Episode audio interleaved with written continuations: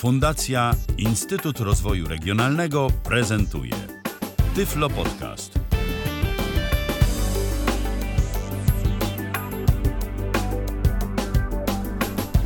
Witam Państwa bardzo serdecznie. Przed mikrofonem Robert Łabęcki, ale ja nie powinienem się przedstawiać jako pierwszy, ale tak jakoś wyszło, spontanicznie bardzo.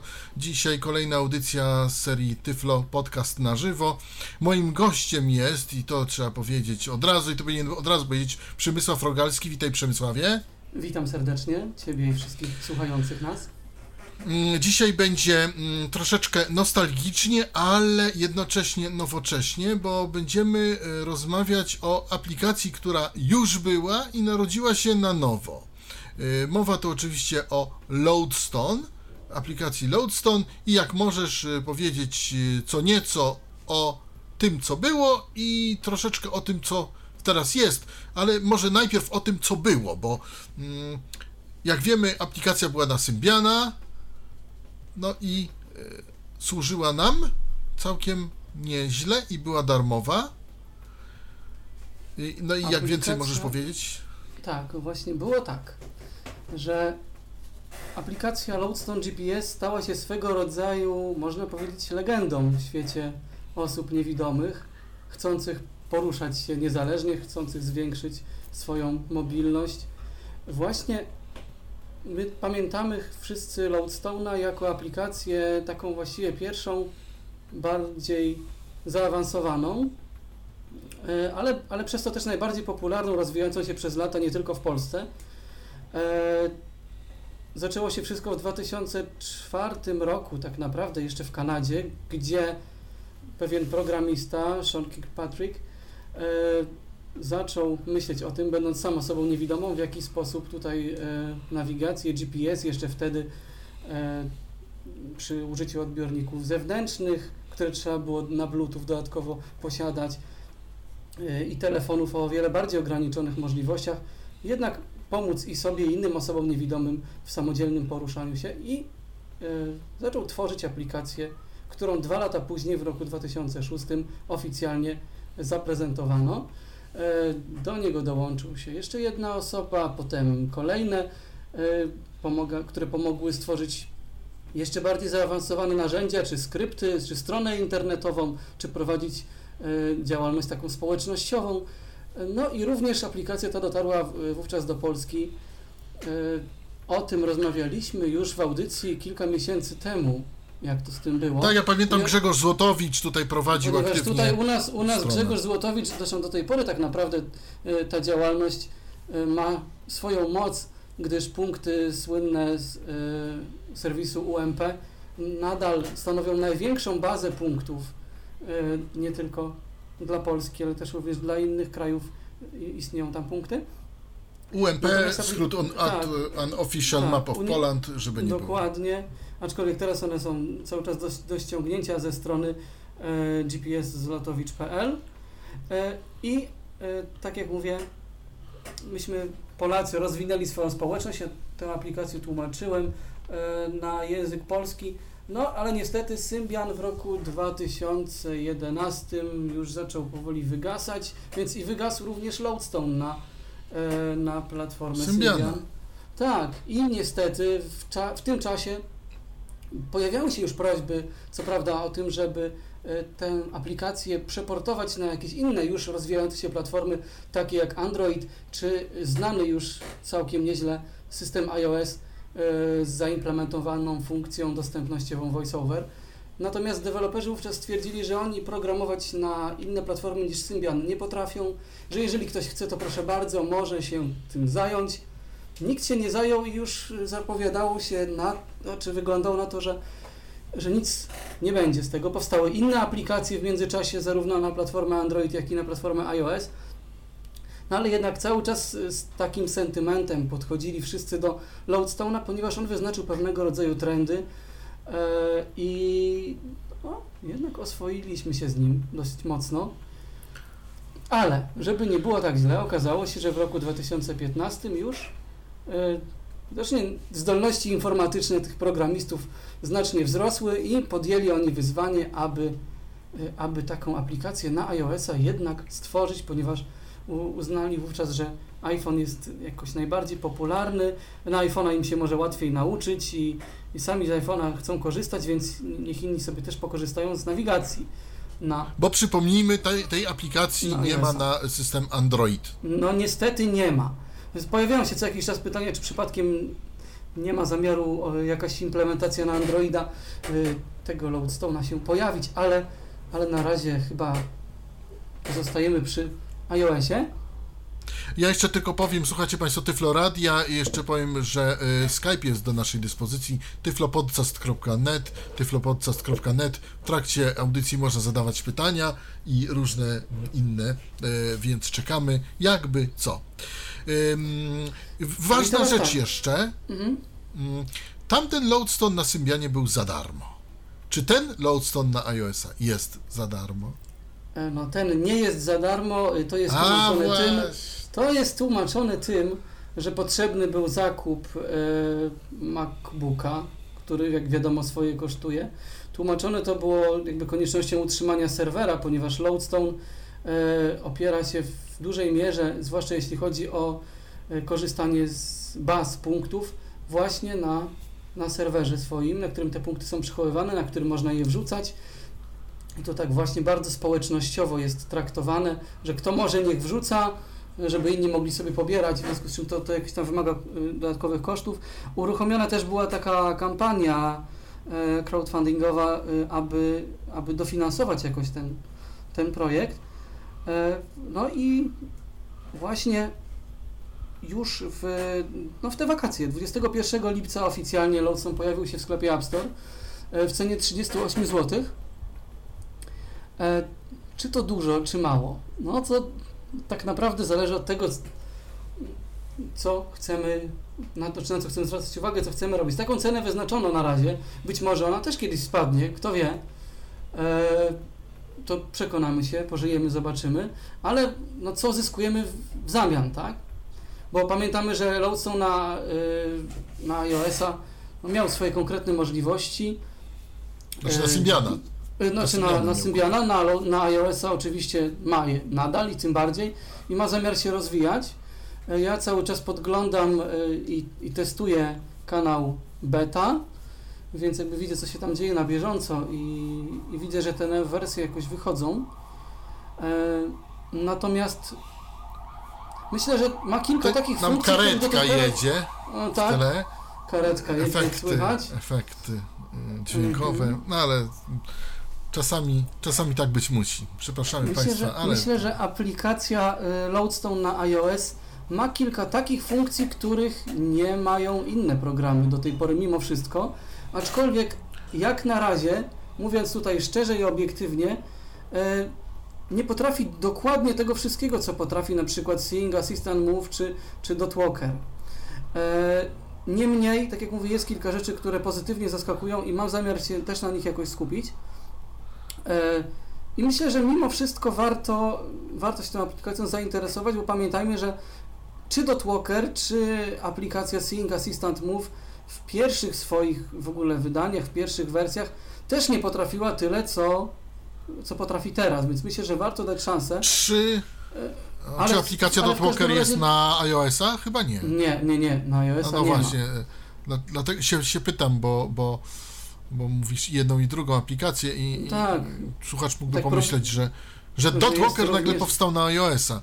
No, nie, ja bym się ucieszył bardzo, gdyby tak było i gdyby deweloperzy aplikacji na iOS-a trochę się na tym Dot Walkerze jeszcze powzorowali, bo na Androida, tak jak kiedyś na Symbiana wyznacznikiem trendów nawigacyjnych i tego, co aplikacja powinna umieć, był Loadstone, tak teraz, tak na Androida jest Dot Walker i myślę, że warto by było, gdyby twórcy Loadstone'a też jakoś mogli tutaj popatrzeć trochę na to, co się dzieje w innych aplikacjach, ponieważ w tej chwili sytuacja wygląda tak, że aplikacja potrafi w 90% to, co potrafiła wtedy, kiedy znaliśmy ją jeszcze z Symbiana.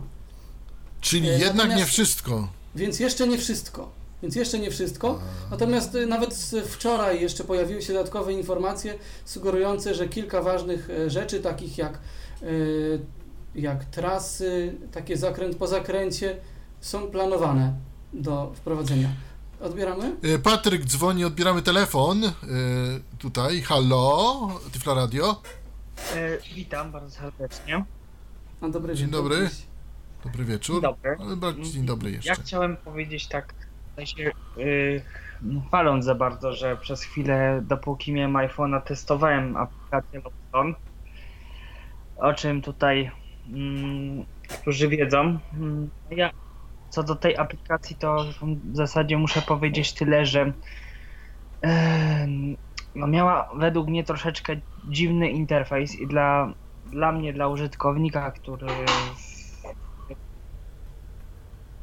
jakby nie zna aplikacji Loadstone, to trochę pewne rzeczy były dla mnie dziwne i niezrozumiałe. Oczywiście mając już styczność wcześniej z aplikacjami typu Seeing Assistant Move.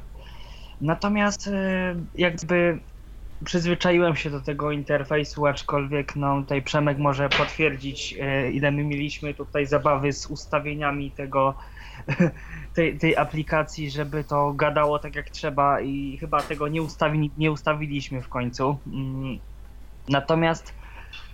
Ale Patryku, może przejdźmy do pytania, bo będziemy o tym opowiadać po prostu. Mamy jeszcze dużo do omówienia, ale jeśli mogę podpowiedzieć, jeśli masz jakieś to chętnie. Tak, przejdźmy do pytania. Tak. Właśnie chciałem zapytać o to, czy pomimo tego, że aplikacja Loadstone jest płatna, to czy można ściągnąć jakąś wersję próbną, czy raczej nie? Bo można negocjować z deweloperem, aby dołączył się do kanału testerów. Zresztą ty byłeś w tym kanale testerskim, z tego co pamiętam. Tak, znaczy ja w chwili obecnej nie mam iPhone'a. Innej możliwości nie ma. No właśnie, to na razie nie masz jak testować, ale jeśli znów będziesz miał iPhone'a, myślę, że tym bardziej, że już byłeś wcześniej testerem, będziesz mógł znów nim zostać i będziesz miał wszystko na bieżąco. Innej możliwości testowania aplikacji ale w tym, póki co znaczy nie chodzi o testowanie jako takie. Mi chodzi o coś takiego jak ma Seeing Assistant Move, że jest jakby wersja, która ma jakieś tam ograniczenia. Nie, taka wersja akurat nie występuje w App Store. No, jest tylko wersja pełna. Może i z jednej strony, znaczy wiadomo, wszystko ma swoje dobre i złe strony. Z jednej strony byłoby za darmo, z drugiej strony wiemy z doświadczenia, że często wersje light tak naprawdę może po to są, żeby pokazać, co aplikacja potrafi, ale w praktyce okazuje się, że i tak, aby w pełni jakoś wygodnie korzystać z aplikacji, trzeba ją zakupić. Mhm. Okej. No dobrze, to w takim razie tyle. Będę słuchać dalej audycji. Dziękujemy Ci bardzo, Patryku. Czekamy na Wasze telefony. Tyflopodcast.net, Skype do Waszej dyspozycji. A my przejdźmy już może, Przemku, bo robiliśmy dywagację, ale Patryk nas tu zaczął wyprzedzać. To znaczy, że mamy się jednak spieszyć, więc przejdźmy może do tego, jak ta aplikacja wygląda, albo... Bo nie wiem, czy warto tutaj mówić o różnicach między Symbianem a tym, co mamy teraz, ponieważ nie ma przełożenia za bardzo. Znaczy, myślę, że jedną rzecz warto tutaj nadmienić, ponieważ to było największe wyzwanie dla deweloperów i oni jasno to podkreślali, ponieważ w iOS-ie wiadomo, że ten interfejs zupełnie inaczej wygląda, jest oparty na gestach, jest typowo dotykowy, podczas gdy w urządzeniach z systemem Symbian wszystko opierało się na klawiszach, strzałkach i trzeba było to jakoś przełożyć. To się deweloperom udało zrobić dosyć sprytnie. Za chwilę pokażę, jak to w ogóle wygląda. Właśnie największe wyzwania to były na przykład z tym, żeby pokazać punkt, że można było wyświetlić najbliższy punkt przed nami, za nami, po lewej stronie, po prawej. W Symbianie się regulowało za pomocą strzałek i było pytanie, jak to zrobić za pomocą urządzenia dotykowego. I to jest właśnie jedna z funkcji, której w żadnej innej aplikacji na iOS-a nawigacyjnej nie spotkałem w taki sposób zrealizowanej. Ja to zaraz pokażę. Ale to było bardzo sprytne, więc przejdźmy do samej aplikacji. Jak ona wygląda? Pozwolę sobie ją otworzyć. Stuknij dwukrotnie. Pokaż okolica. Dobrze, i teraz tak. Ekran Loadstone'a podzielony jest na 4 podstawowe zakładki. Pierwszą z nich, która otwiera się domyślnie, jest nawigacja. Zaznaczone. Nawigacja. Karta. 1 z 4. Następną jest bazy. Karta. Bazy. 4.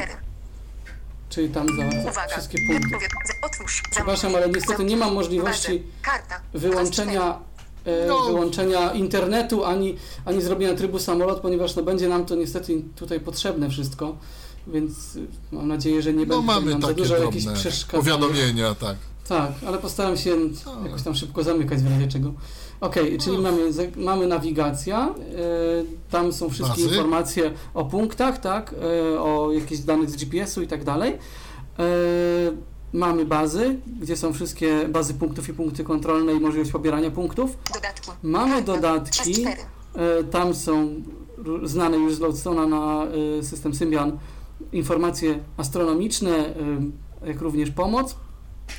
I będą planowane też jeszcze inne rzeczy, takie jak licznik podróży, który w tej chwili jest w przygotowaniu i którego też póki co na iOS-a nie ma w innych aplikacjach, oraz ustawienia. Zacznijmy od nawigacji. Nawigacja. Ja chciałem zadać jedno pytanko. Tak? W Loadstone na Symbiana była możliwość taka, ściągamy punkt, rozpakowujemy do danego folderu i punkty są. Tu chyba jest z tym nieco trudniej, albo inaczej. No tutaj realizuje się to dwojako. Albo na zasadzie tak zwanego centrum wymiany punktów, o którym będziemy mówić, czyli pobieranie punktów z serwera Loadstone'a. I to są punkty zarówno z OpenStreetMap, jak i punkty wysyłane przez użytkowników na ten serwer. To można też z poziomu aplikacji realizować.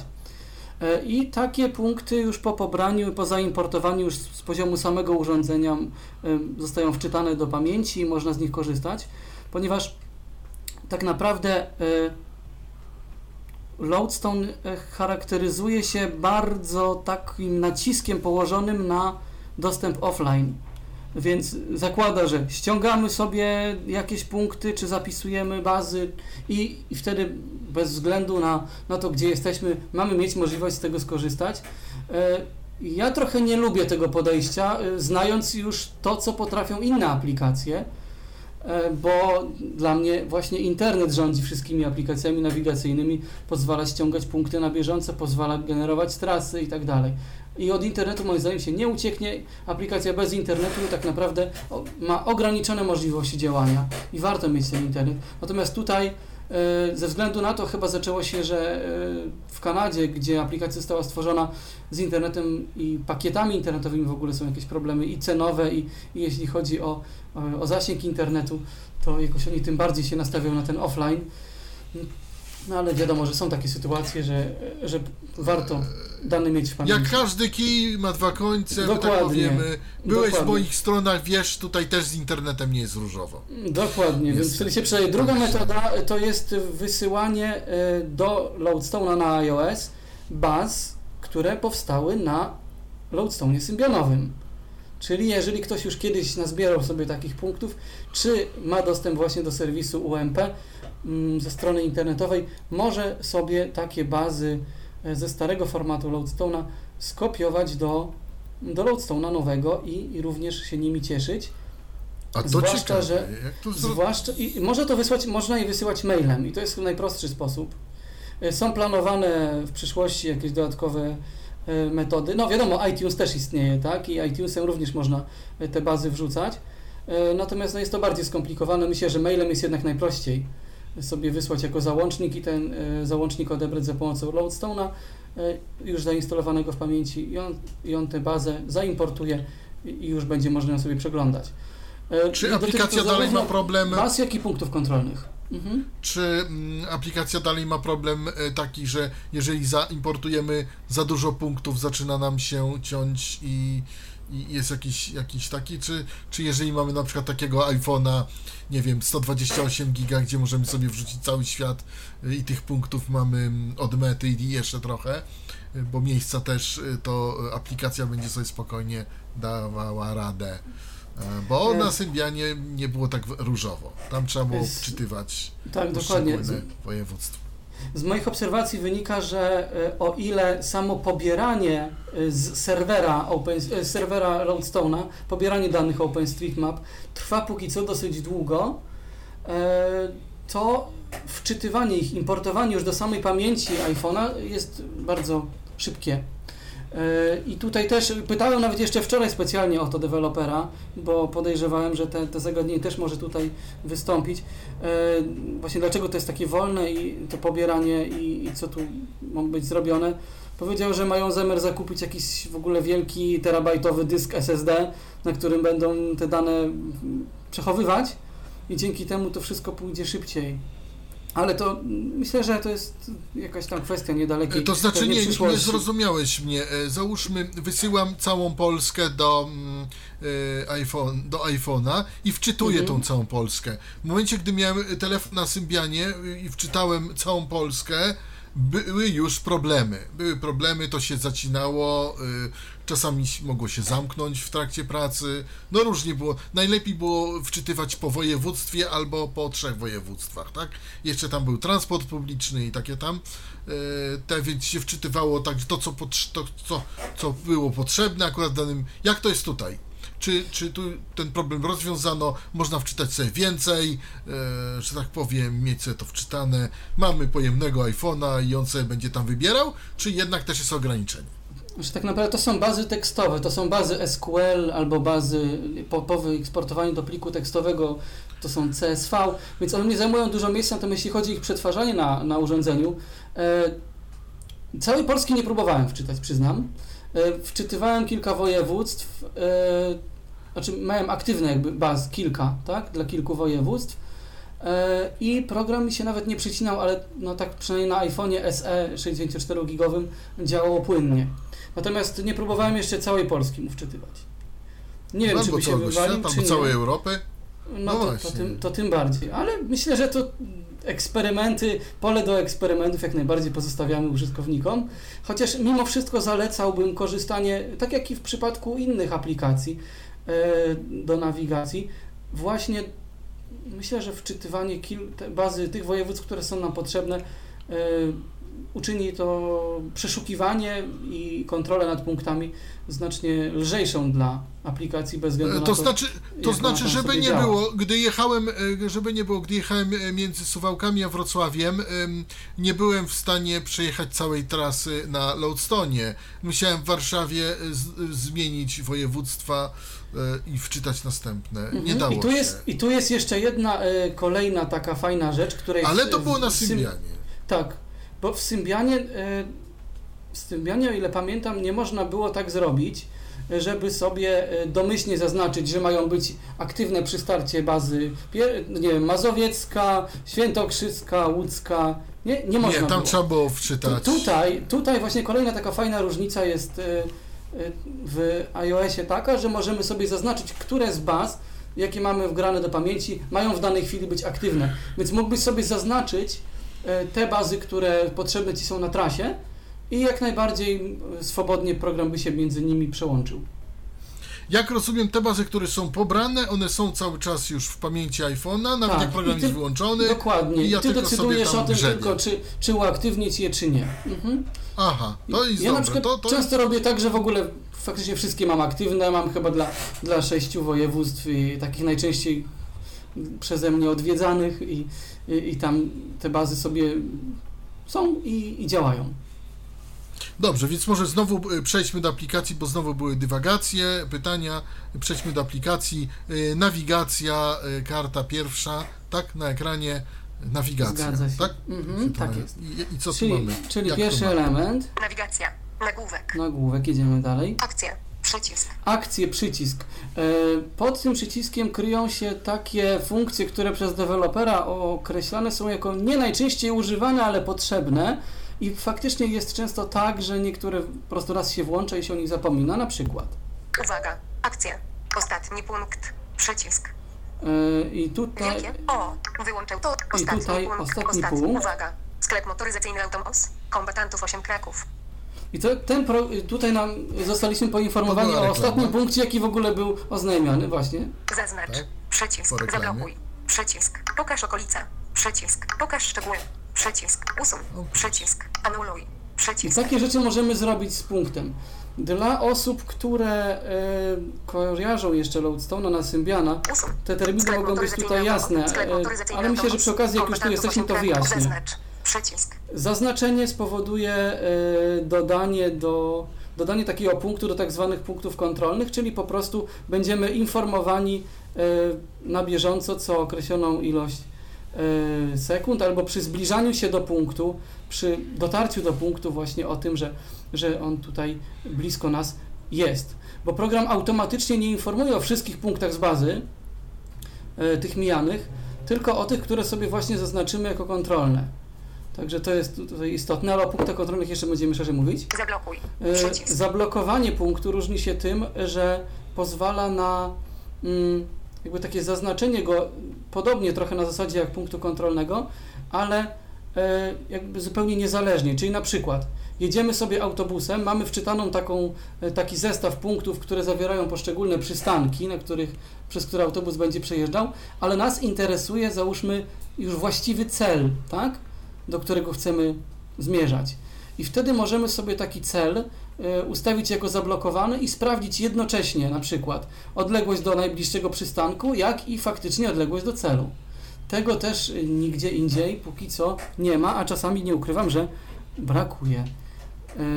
Pokaż okolice. Pokaż okolice po prostu pozwala nam taki punkt zasymulować, czyli uczynić go punktem startowym i dzięki temu możemy sobie rozejrzeć się, sprawdzić jakie punkty znajdują się w obrębie tego punktu właśnie wybranego, symulowanego.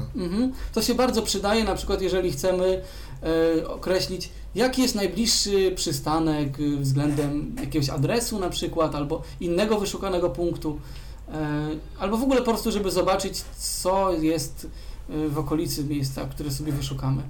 Pokaż szczegóły. Pokaż szczegóły i to jest kolejna funkcja warta uwagi. Też będę ją jakoś szerzej prezentował przy okazji okolicy jeszcze. Ona pozwala na wyświetlenie maksimum informacji pobranych o danym punkcie. OpenStreetMap zawiera bardzo dużo informacji o punktach. Często są to numery telefonów, godziny otwarcia, adres jakiegoś na przykład lokalu, adresy stron internetowych, no nie wiem, nawet czegoś takiego, że jeżeli jest przystanek autobusowy, to czy on ma wiatę, czy nie ma, tak? Albo jaki jest indeks przystanku, albo innych tego typu rzeczy. Jest bardzo dużo informacji, które można wyciągnąć i myślę, że to jest taki jeden z argumentów, dla których warto się zainteresować Loadstone'em na iOS-a, że właśnie on potrafi bardzo dużo o punktach informacji wydobyć, przez co dostarcza nam informacji takich, które, żeby znaleźć gdzie indziej, musielibyśmy się bardziej często naszukać. Nie? A tutaj często mamy już podane. No wiadomo. O właśnie. I też nie wiadomo. Właśnie nie. Usuń spowoduje usunięcie całkowite razem z pamięci też urządzenia, czy usuń spowoduje tylko usunięcie tylko tego punktu i tyle, ale on będzie gdzieś tam sobie w pamięci naszego telefonu. Nie, to usunięcie spowoduje już usunięcie z pamięci. I to też jest kolejna taka poprawka, bardzo dobrze zrobiona. Na to trzeba uważać. A na to było bardzo mądre pytanie, na które, przyznam, którego się nie spodziewałem, bo tak, usuń wydaje się takie logiczne, usuń nie ma, tak? Ale faktycznie w Loadstone na Symbiana było tak, że usunięcie punktu dawało mu tylko jakby znacznik, że on ma być już niepokazywany, ale on cały czas tam był. Ale jak się wczytało województwo na nowo, to on z powrotem się pojawiał, tak. Tak. No właśnie, tutaj na szczęście widać, że nauczyli się Państwo na błędach i poprawili to. Anuluj. Dobrze, mieliśmy ten ostatni, jeszcze w akcjach, ostatni punkt, wyłącz autooznajmianie. No właśnie, to jest ta funkcja, o której mówiłem, że raz się włącza i zapomina. Autooznajmianie to jest taka funkcja, która decyduje o tym, co ile sekund mamy być informowani o punkcie, który został zaznaczony jako kontrolny. I to jest, bo jeżeli tego nie zaznaczymy, jeżeli autooznajmianie zostawimy wyłączone, to dowiemy się tylko o tym, że zbliżamy się do punktu i o tym, że do niego dotarliśmy, chyba że na żądanie sobie wywołamy funkcję. Natomiast autooznajmianie pozwala nam na to, aby automatycznie być informowanym o punkcie i wtedy wygodnie się zdecydowanie nawiguje do punktu. No bo już mamy co chwilę te namiary podane, nazwę, odległość i kierunek do punktu. Tylko że tu jest też tak fajnie zrobione, że jak raz włączymy autooznajmianie, to ono już zawsze będzie aktywne, nawet po zamknięciu i ponownym uruchomieniu programu. w związku z czym za każdym razem go nie trzeba na szczęście włączać, ale oczywiście jest też tak, że to autooznajmianie ujawni się wtedy, kiedy po prostu będzie potrzebne, tak? Czyli jeżeli nie będzie żadnych punktów kontrolnych zaznaczonych, to ono się odzywać nie będzie. Nie? Idź do, przycisk. Teraz mamy taką funkcję, która nazywa się idź do. Ona pozwala na wpisanie współrzędnych jakiegoś punktu, jeżeli je znamy, a nie mamy, no ktoś tam na przykład podał, albo sobie wyszukaliśmy z Google, albo cokolwiek. I wtedy możemy taki punkt albo dodać do naszej bazy, albo też zasymulować sobie taki punkt, żeby zobaczyć, co jest wokół, albo właśnie go sobie zaznaczyć i być do niego prowadzonym. Także to jest, no właśnie, takie przejście od razu do jakiejś konkretnej lokalizacji, jeżeli znamy jej współrzędne. Anuluj. No i anuluj. Wychodzimy z okienka akcje. Anuluj. Nawigacja. Nawigacja. Jedziemy akcja. Początku. Przycisk. I teraz zaczynają się takie typowo informacyjne kontrolki. Powtórz komunikat. Przycisk. Ta funkcja pozwala na powtórzenie ostatnio wypowiedzianej przez Loadstone kwestii. Osiedle kombatantów 8, Kraków. No tak, akurat. Tutaj to sprawdzałem adres i tak wyszło. I jest to lokalizacja akurat jak najbardziej dokładna. Informacje GPS. Przycisk. Dokładność 10 metrów. Dokładność pionowa 24 metry.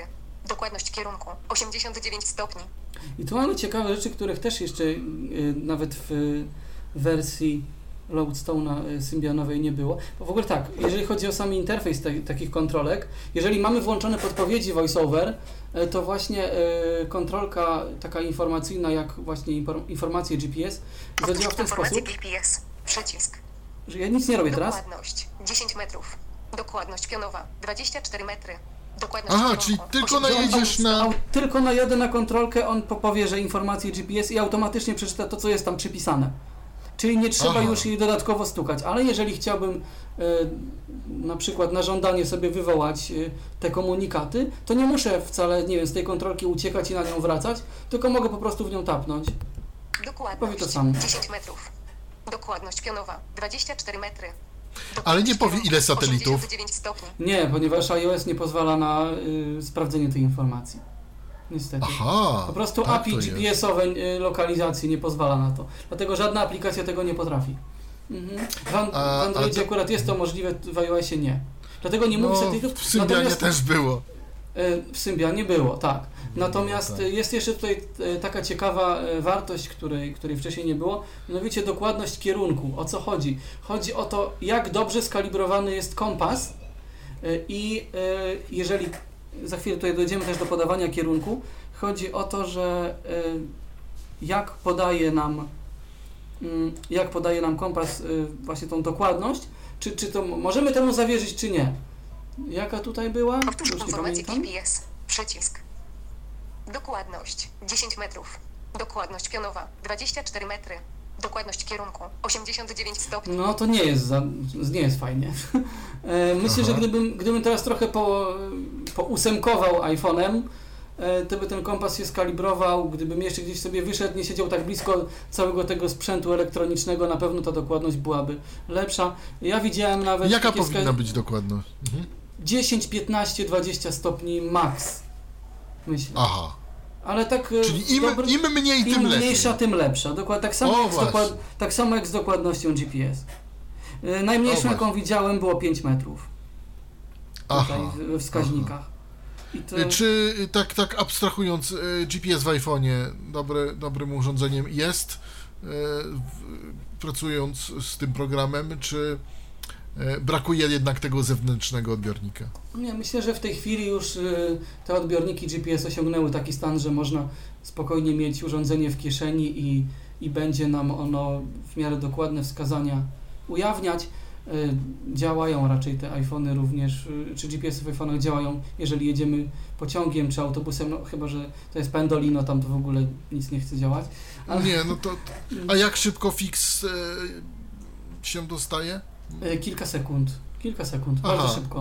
Bardzo szybko. Aha. Ja akurat przyznam szczerze, że w tej chwili na potrzeby audycji wyłączyłem te wskazania o tym, że złapano sygnał, że otrzymano sygnał, że utracono sygnał, że dobry sygnał, bo by nam co chwilę piszczało, bo Tutaj jesteśmy teraz w budynku, więc te parametry się zmieniają. Mamy pytanie od słuchacza, od Patryka. Co to jest dokładność pionowa?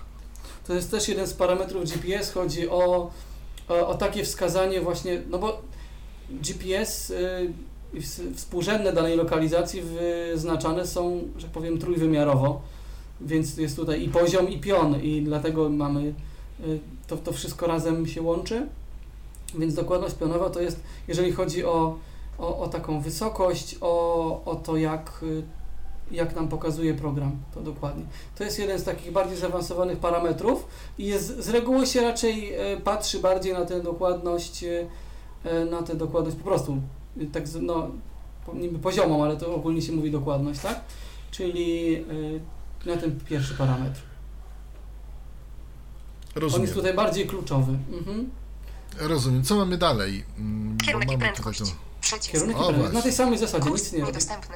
Prędkość niedostępna. Kierunek magnetyczny południowy wschód. Rzeczywisty kierunek południowy wschód.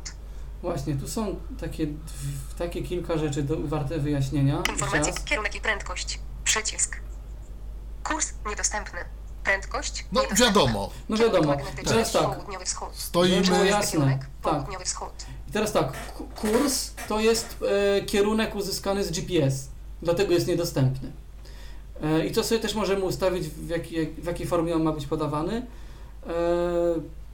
To dojdziemy do ustawień, bo jak ktoś chce, to mogą być i stopnie, i kierunki zegarowe, różne mogą być opcje, tak? Ale to jest, ta pierwsza wartość to jest oparta o GPS, jakby ktoś się zastanawiał, co to jest. Prędkość wiadomo, też z GPS-a. Natomiast tutaj mamy jeszcze dwie kolejne dane. Kierunek i prędkość. Przycisk. Kurs niedostępny. Prędkość niedostępna. Kierunek magnetyczny południowy wschód. Rzeczywisty kierunek południowy wschód. Właśnie, kierunek magnetyczny i rzeczywisty. Magnetyczny taki i rzeczywisty. Niby taki sam. Przyznam szczerze, że ja też nie do końca to rozumiem, bo tu jest, bo nie ma jeszcze pełnej dokumentacji na ten temat. Natomiast z tego, co wnioskuję, na pewno kierunek magnetyczny dotyczy tej, jak skierujemy urządzenie w określonym kierunku, tak? Tą krótszą przednią ścianką urządzenia nastawimy na jakiś kierunek. A spróbuj zmienić. To jest wskazanie kompasu. Pozycja, kierunek i prędkość. Przycisk. Kurs niedostępny. Prędkość niedostępna. Kierunek magnetyczny południowy zachód. Rzeczywisty kierunek południowy zachód. Jak to było przedtem? Południowy wschód. I też był rzeczywisty południowy wschód. Tak. Tak. Więc, one się często pokrywają, bo wiem, że jeden dotyczy tego wskazania kompasu, drugi dotyczy jakiejś północy magnetycznej, jakoś tak bardziej, jeszcze coś dokładniej. Nie wiem, przyznam szczerze, że nie udało mi się uzyskać takiej informacji na tyle klarownej, żeby to wyjaśnić. Jedyna informacja, jaka była podana, to taka, żeby się sugerować tym rzeczywistym kierunkiem. Najbardziej. Tak jak się bardziej sugerujemy dokładnością niż dokładnością pionową, także bardziej się sugerować tym, co jest określone jako rzeczywisty kierunek. Że czasami mogą się one jakoś różnić. Ja myślę, że aż tylu danych nie byłoby w ogóle potrzebne, no ale cóż, może ktoś bardzo chce wiedzieć jakoś więcej. To ma. Nie? Także faktycznie jak kręcimy urządzeniem, to się ten kierunek zmienia. No właśnie. To tak. Więc mamy kierunek i prędkość. Kierunek i prędkość. Pozycja. Szerokość 50, 0, 9, 3, 4, 8, 6, 7. Długość 20, 0, 1, 1, 0, 4, 9, 3. Wysokość 252 metry. Mhm. No tak, czyli mamy współrzędne w formacie takim dziesiętnym, a to też można przestawić, ale to jest ten taki najbardziej popularny. I mamy wysokość przydatna w górach, szczególnie nad poziomem morza, tak? Tak, wysokość nad poziomem morza. W samolocie następnie może być interesująco. Tak. Sklep motoryzacyjny Automos, kombatantów 8 Kraków. Dostępne czynności. Tutaj nam pokazuje najbliższy punkt. Najbliższy punkt, przycisk. Dostępne czynności.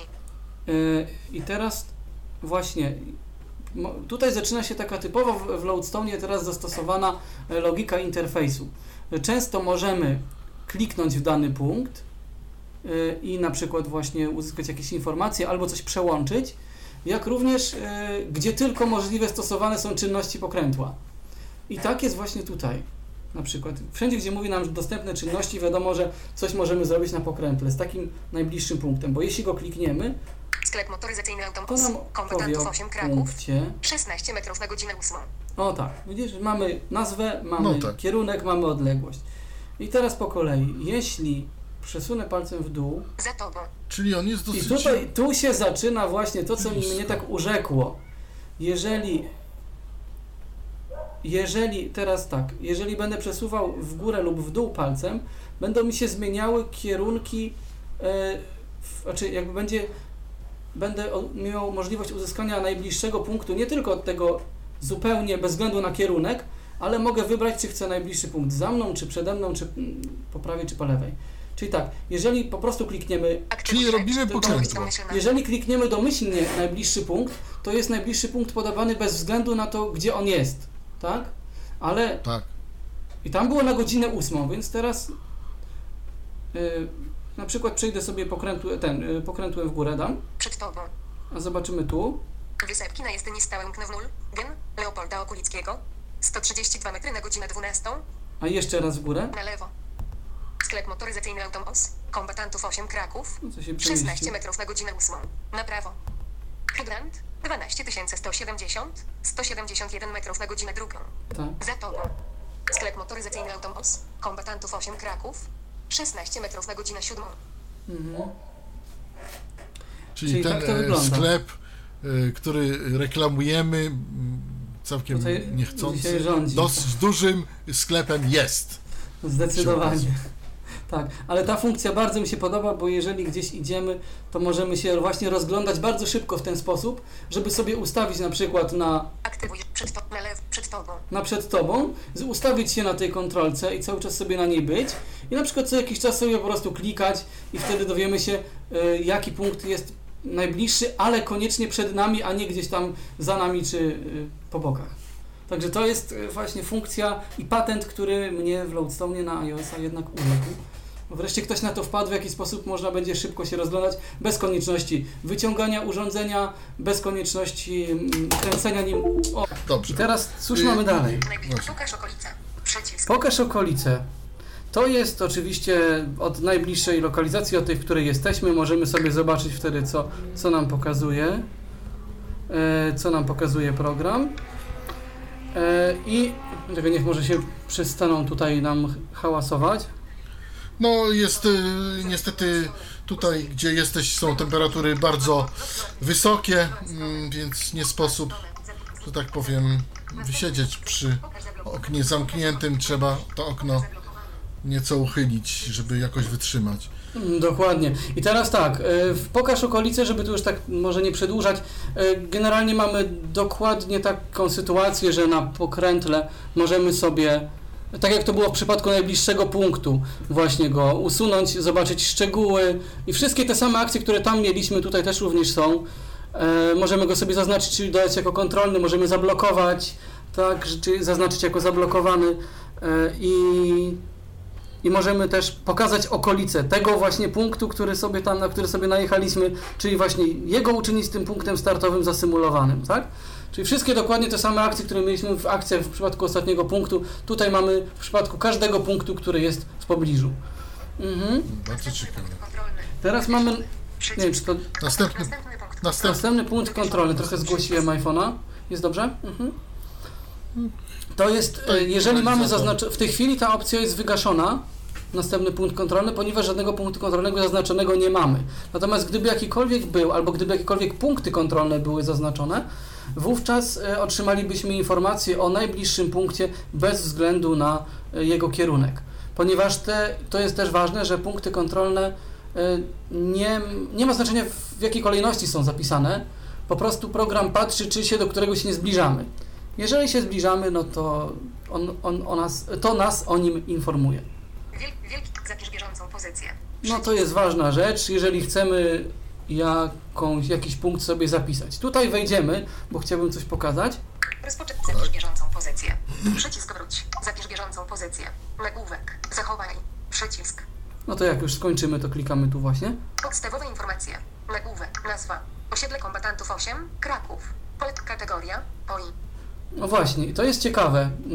Funkcja, której nie było w Loadstone na Symbiana i która też do tej pory jeszcze nie wszędzie jest aż w takim stopniu rozwinięta, można wybrać kategorię punktu, co potem też pozwala jakoś łatwiej wyszukiwać czy filtrować punkty, ponieważ domyślnie jest to kategoria POI, tak, jakiegoś punktu, który nas może interesować, ale ponieważ tu jest ewidentnie adres, osiedle kombatantów 8, kategoria POI, możemy sobie tu wejść i zaznaczyć ją jako adres. Wybierz kategorię, wybierz adres. Są tu różne kategorie. Ile mamy kategorii? Edukacja, właśnie. Adres, wiersze od 1 do 12 z 27. Mamy tak. Wybierz kategorię, adres, edukacja, finanse, historia, infrastruktura, inne, jedzenie, miejsce kultu, nagły wypadek, natura, zaznaczone, POI, przemysł, przewóz, rolnictwo, rozrywka, rząd, sklep, skrzyżowanie, transport, turystyka, udogodnienie, usługi, woda, wojsko, wypoczynek, zakwaterowanie, zdrowie, zaznaczone. No właśnie, tak możemy sobie zakwalifikować dany punkt. No jest no tutaj, tutaj na przykład mamy adres. Tak, no więc przycisk wróć. I automatycznie nam się to odświeża. Podstawowe informacje, nazwa, osiedle kombatantów, kategoria, adres, stan publiczny. Ponieważ możemy sobie... aby zmienić wartość. Ponieważ możemy sobie ustawić punkt jako publiczny albo prywatny. Publiczny to jest taki, który, jeżeli udostępnimy swoją bazę do centrum wymiany punktów, o którym będziemy mówić, to wówczas nam się ten program, czy ten punkt dla innych udostępni. Jeśli zaznaczymy jako prywatny, to on zostanie pominięty i będzie tylko dla nas. Po to jest.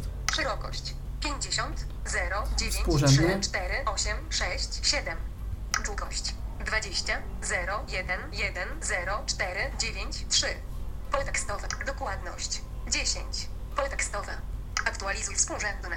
Przycisk. To jest bardzo fajna funkcja. Na przykład jeżeli jedziemy sobie autobusem i wiemy, jaki będzie następny przystanek, możemy sobie taki punkt stworzyć, wpisać nazwę przystanku, który właśnie tak będziemy chcieli nazwać. I jeżeli dojedziemy na ten przystanek, klikamy aktualizuj współrzędne i wtedy współrzędne z tej właśnie chwili, gdy się zatrzymaliśmy na odpowiednim przystanku, nam się w punkt wpiszą, tak? A nie te, gdzie zaczynaliśmy dopiero wpisywać. Tagi, nagłówek. Tu są jeszcze tagi. Dodaj tak, przycisk. Możemy sobie jeszcze dodatkowo jakieś informacje wpisać. Tych tagów tam jest, nie wiem, ze 100 coś. Jakbyśmy bardzo chcieli jakieś jeszcze szczegóły, możemy sobie powybierać. To już tam tylko zajrzę tutaj. Kod pocztowy, miasto, nazwa domu, numer domu, państwo, poddzielnica. Wszystkie takie różne, dużo tego jest. Możemy sobie pododawać i podopisywać jeszcze jakieś szczegóły. Dodaj tak. Państwo, Polska, ulica, osiedle kombatantów. A tutaj widzimy to rozbite na poszczególne jakby dane, czyli... Dodaj tak. Państwo, Polska, ulica, osiedle kombatantów, kod pocztowy. 31630. Numer domu 8. Miasto Kraków.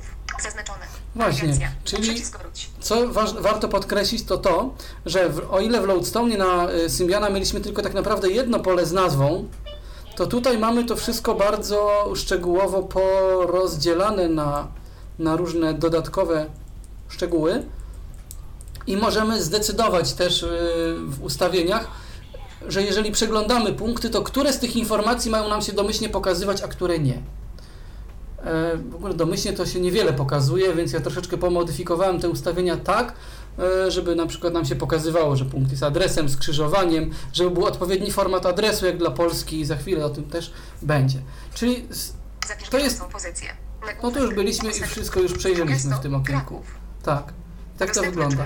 Nie chcemy punktu zapisywać, więc możemy spokojnie sobie wyjść gestem potarcia albo przyciskiem wróć. Ale jeśli zapiszemy, co będzie? Jeżeli zapiszemy taki punkt, to on zostanie... A właściwie moglibyśmy to zrobić. Dlaczego nie? Nic się nie stanie złego. Zachowaj przycisk. Zapisz bieżącą pozycję. Znajdź punkt. Następny punkt, zapisz bieżącą pozycję. I on się zapisze do tej bazy, która jest aktywna. Jeśli jest jedna aktywna, to on już nic więcej nie powie. Jeśli będzie aktywne kilka, wówczas program zapyta, do jakiej bazy chcemy go dodać i ewentualnie też da możliwość stworzenia nowej. Ja zrobię nawet coś takiego. Ale czy to jest zapis wirtualny, czy to jest zapis na stałe? O czym mówię? To jest zapis na stałe. Mhm. Czyli jeśli mamy bazę potem nieaktywną, bo ją tam usuniemy, wczytamy inne, a z powrotem wrócimy do niej za jakiś czas, uaktywnimy, to ten punkt będzie, czy go nie będzie? Czy to działa w ten sposób, że program, jeżeli zapisujemy swoją lokalizację, patrzy, które z baz są aktywne i tylko do której z nich pozwala nam zapisać, albo pozwala na stworzenie nowej i do niej zapisać. Natomiast do nieaktywnych nie. Czyli jeżeli chcemy zapisać do konkretnej bazy, musimy ją najpierw mieć aktywną. Tak, ale zapisujemy bazę aktywną, prawda? Do bazy aktywnej. Tak, natomiast może tak się stać, że baza aktywna teraz będzie nieaktywna jutro, bo ale ponieważ ten punkt zapisany był wówczas, kiedy baza była jeszcze aktywna, to on tam już sobie zostanie. Aha, no o to mi właśnie chodzi. Czyli jeżeli ją zdeaktywujemy, ale uprzednio była aktywna i wtedy, kiedy była aktywna, zapisaliśmy do niej jakiś punkt i zdeaktywujemy taką bazę, to i tak ten punkt tam sobie zostanie. On nie zostanie skasowany, dlatego że żeśmy bazę zdeaktywowali. Także spokojnie. Aha. O to mi wreszcie. No jeszcze sprawdzimy jedną rzecz. Słuchajcie Państwo, Tyflo Radio, Tyflo Podcast.net to nasz Skype. Jeśli ktoś by chciał zadać pytanie, jesteśmy do Państwa dyspozycji. No i na przykład jeszcze Tyflo Radio. Powiem coś takiego. Teraz zaktywowałem specjalnie dwie bazy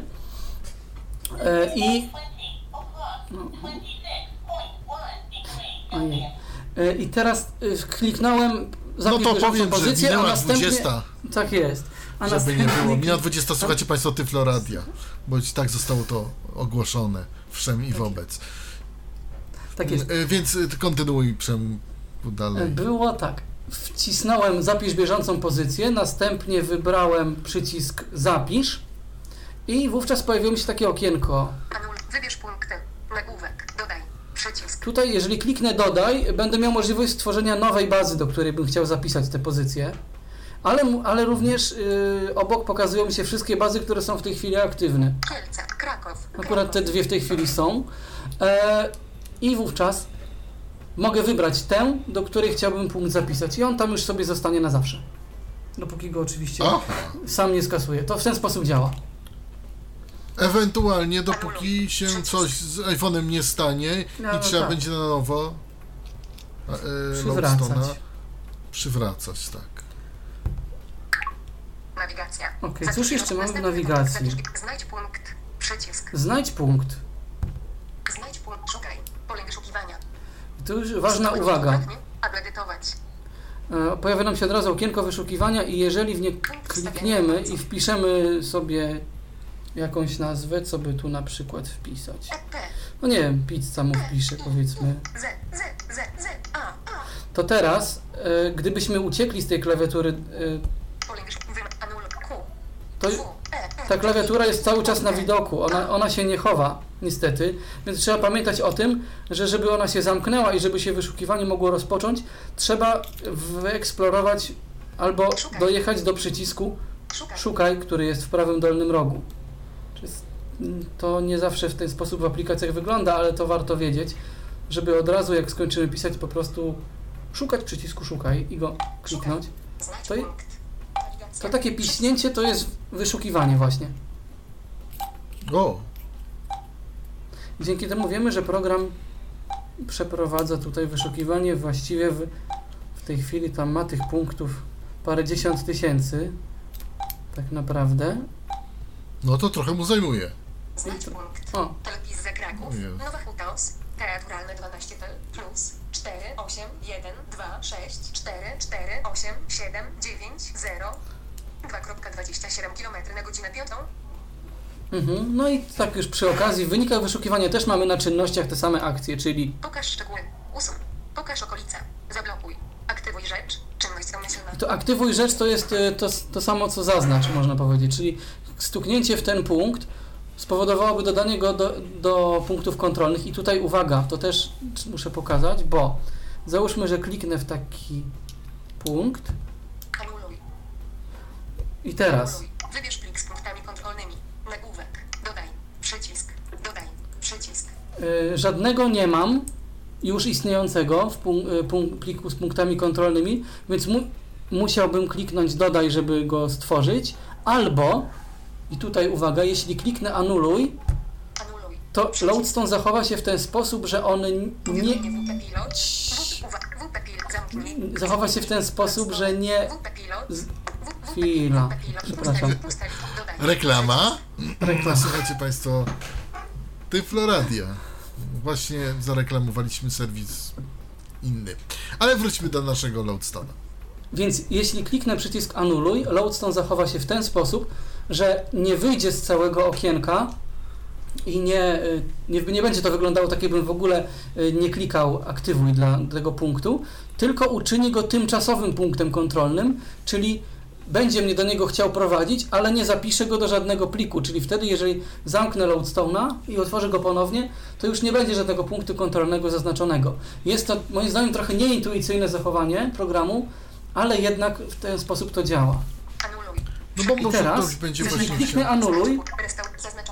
Zaznaczony telewizor za Kraków, Nowa Hutos, teatralne 12 plus 4, 8. Właśnie, on teraz już go pokazuje jako zaznaczony. Jeśli wyjdę z okolicy... Pokaż zablokowany, pokaż okolica, pokaż najbliższy punkt, przycisk, pozycja, następny punkt kontrolny, wygaszony, przycisk. No, już nam się, nie wiem dlaczego nie pokazał, bo w sumie moim zdaniem powinien, bo cały czas był tam zaznaczony. Więc odkryliśmy przy okazji błąd w aplikacji. Albo ja czegoś nie ogarniam, ale wydaje mi się, że tu jakiś błąd wystąpił. Nie, bo... chyba nie zaznaczyłeś osiedla kombatantów. A może go... Aha! Chyba musisz go zaznaczyć. Ale nie, bo tą pizzę powinien tutaj pokazać, no ale bo ją kliknąłem, tak? No dobra. W każdym razie to jest do wyjaśnienia. Ale jakbyś kliknął osiedle kombatantów i następnym by była pizza. Może tak. Ja to ustalę. A co? Ja się tego dowiem, dlaczego tak jest, bo jak to robiłem w ramach testu, to mi zadziałało, a teraz jakoś nie, ale to taki urok audycji na żywo, więc do tego tak to się stało. No natomiast i też urok wszystko... tej aplikacji, ponieważ już doszły do mnie słuchy, iż problemy są z centrum wymiany punktów, ale to będzie jeszcze... To za chwilę do tego dojdziemy. Nawigację... A nie, jeszcze mamy jedno. Gdzie jest ten przycisk? Czyli tutaj z Google'a program nam określa lokalizację. Osiedle kombatantów 8, Kraków. Tak, no to już nie bierze tego z naszych baz, tylko z punktów. I tu już doszliśmy do końca zakładki nawigacja. Teraz mamy zakładkę bazy. Dużo było kłótni na temat w ogóle tutaj całej terminologii, ponieważ czy na przykład w Seeing Assistant Move, czy w Loadstone na iOS-a bazy, no to były w odróżnieniu od... znaczy była jakaś tam powiedzmy zakładka punkty czy coś i w tych punktach były bazy i były punkty kontrolne. Tutaj jest tak, że coś pozmieniali w terminologii i właśnie bazy to jest dla nich, dla deweloperów Loadstone'a ogólnie wszystko, tak? Zbiory wszelakich punktów, więc mamy najpierw bazy, znaczy, tak, wszedłem w zakładkę bazy i tutaj mamy punkty, czyli to są to co Seeing Assistant Move na przykład nazywa bazami, czyli po prostu takie zbiory ściągnięte na przykład z centrum wymiany punktów i punkty kontrolne, czyli no właśnie te zaznaczone. Centrum wymiany punktów, z którego możemy pobierać jakieś dane. I tutaj jeszcze mamy wyeksportowane punkty, zaimportowane punkty, wyeksportowane punkty kontrolne, zaimportowane punkty kontrolne. I teraz o co chodzi? Chodzi o to, że tutaj już się nam zaczyna właśnie komplikacja w interfejsie, której nie lubię, z którą walczę od początku istnienia wersji beta i której do tej pory nie uprościli. Natomiast postaram się wyjaśnić, o co przynajmniej w tej chwili tutaj chodzi. Wyeksportowane punkty. Jeżeli wejdziemy sobie w te punkty, to pokazują nam się wszystkie zbiory punktów, które sobie sami stworzyliśmy albo które zaimportowaliśmy z centrum wymiany punktów. I jeżeli na przykład na którejś klikniemy czynność, możemy zrobić wyślij przez e-mail. Tak. Zmień nazwę. Wyślij do centrum wymiany punktów. Eksportuj. Importuj. Aktywuj rzecz. Dlaczego jest i eksportuj? Dlaczego jest eksportuj i importuj? Odbierz. No przycisk. Odrzuć. No. Dobra, sorki. Teraz tak. Bazę. Wielkie B. Punkt. Zaznaczone. Omawiamy po kolei. Usuń, po prostu zostanie usunięta baza z pamięci. Wyślij przez e-mail. Wysłana zostanie w formacie binarnym, w formacie SQL, typowo dla Loadstone'a, nie do podglądnięcia tak łatwo na komputerze, ale za to najłatwiejsza i najszybsza do zaimportowania, tak? Zmień nazwę. Zmień nazwę, wiadomo. Wyślij do centrum wymiany punktów. To właśnie pozwala nam podzielić się punktami z użytkownikiem, z użytkownikami innymi, bo w ogóle ważną rzeczą jest to, że jeżeli pierwszy raz uruchamiamy Loadstone'a, to jesteśmy od razu poproszeni o to, aby stworzyć sobie takie konto właśnie w centrum wymiany punktów. Tam nie trzeba danych dużo podawać, wystarczy adres e-mail oraz hasło. I te dane są potrzebne po to, że każdy punkt, który sobie stworzymy albo który zostanie właśnie przez nas dopisany do jakiejś bazy, ma swój taki unikalny identyfikator użytkownika, żeby byłoby wiadomo, kto co wrzucił, tak? I po to jest to konto. No i też po to, żeby po prostu móc korzystać z tych zasobów i żeby była jakaś na tym kontrola. Więc dlatego jesteśmy proszeni o to, żeby się tutaj zalogować. I jak zrobimy tutaj wyślij do centrum wymiany punktów, to taka nasza baza zostanie tam po prostu przesłana i inni, jeżeli pobiorą punkty z danego obszaru, dla którego my akurat się podzieliliśmy punktami, to one się w jego bazie też znajdą. Eksportuj. Eksportuj z kolei. To jest funkcja, która pozwala zapisać taką bazę binarną w formacie tekstowym, w formacie CSV do łatwiejszej edycji na komputerze, czy właśnie do przeglądania sobie jej jakoś tak bardziej dostępnie, tak? W jakimś Excelu czy innym notatniku. I dlatego właśnie tutaj są później te wyeksportowane punkty, czy wyeksportowane punkty kontrolne, właśnie po to, żeby tam można było zobaczyć wszystkie pliki, które w ten sposób sobie zachowaliśmy. O, tak to działa. Czyli innymi słowy, punkty kontrolne to są dla Loadstone'a typowo takie binarne pliki, których on sobie używa i którymi możemy się dzielić i tak dalej. Natomiast w tych wyeksportowanych... W tych wyeksportowanych to mamy właśnie te tekstowe. Tak? Jeszcze mamy importuj. Importuj z kolei służy do tego, żeby do bazy, na której wykonujemy taką czynność pokrętła, dopisać, dołożyć, dołączyć punkty z innej bazy. Po to jest funkcja importu. O! Czyli ile można złączyć baz w jedno? Nie jest to opowiedziane. Myślę, że to już po prostu zależy od pamięci wykorzystanej przez program. W każdym razie, jeżeli kliknę na przykład taki importuj, zasoby sieciowe, to mogę, nawet jest ciekawa rzecz, mogę nie tylko zaimportować z pliku, ale mogę dołączyć. Mogę albo z centrum wymiany punktów zrobić, czyli albo właśnie z tego centrum wymiany punktów mogę się połączyć z centrum wymiany punktów i stamtąd jakby pobrać coś i dołączyć do tej bazy właśnie, albo mogę wpisać, jeżeli jest bezpośredni adres URL do pliku z punktami, czy to w formacie Loadstone'a, LDB, takim starym tekstowym, czy to w formacie takim właśnie binarnym, czy w formacie CSV, tak? Takim, który do Loadstone by rozpoznał. Jeżeli tylko jest bezpośredni link do pliku, to też mogę jakby z tego adresu taki plik zaciągnąć i tutaj sobie do tej bazy, na której wykonałem czynność importuj te pliki, te punkty. Taka ciekawosteczka, czy w centrum wymiany punktów już są te bazy UMP, które zrobił Grzegorz, czy nie, nie będzie?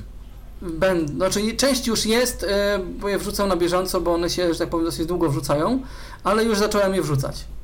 Także myślę, kwestia 1-2 dni i wszystkie będą. Bo to jednak trochę trwa takie wrzucanie jednej punkty, bo ich jest setki tysięcy tak naprawdę, wszystkich razem. To się zgadza. Więc dlatego je wrzucam. Poza tym w ciągu ostatnich kilku dni były przeprowadzane różne modyfikacje na serwerze i nie zawsze dało się wrzucać.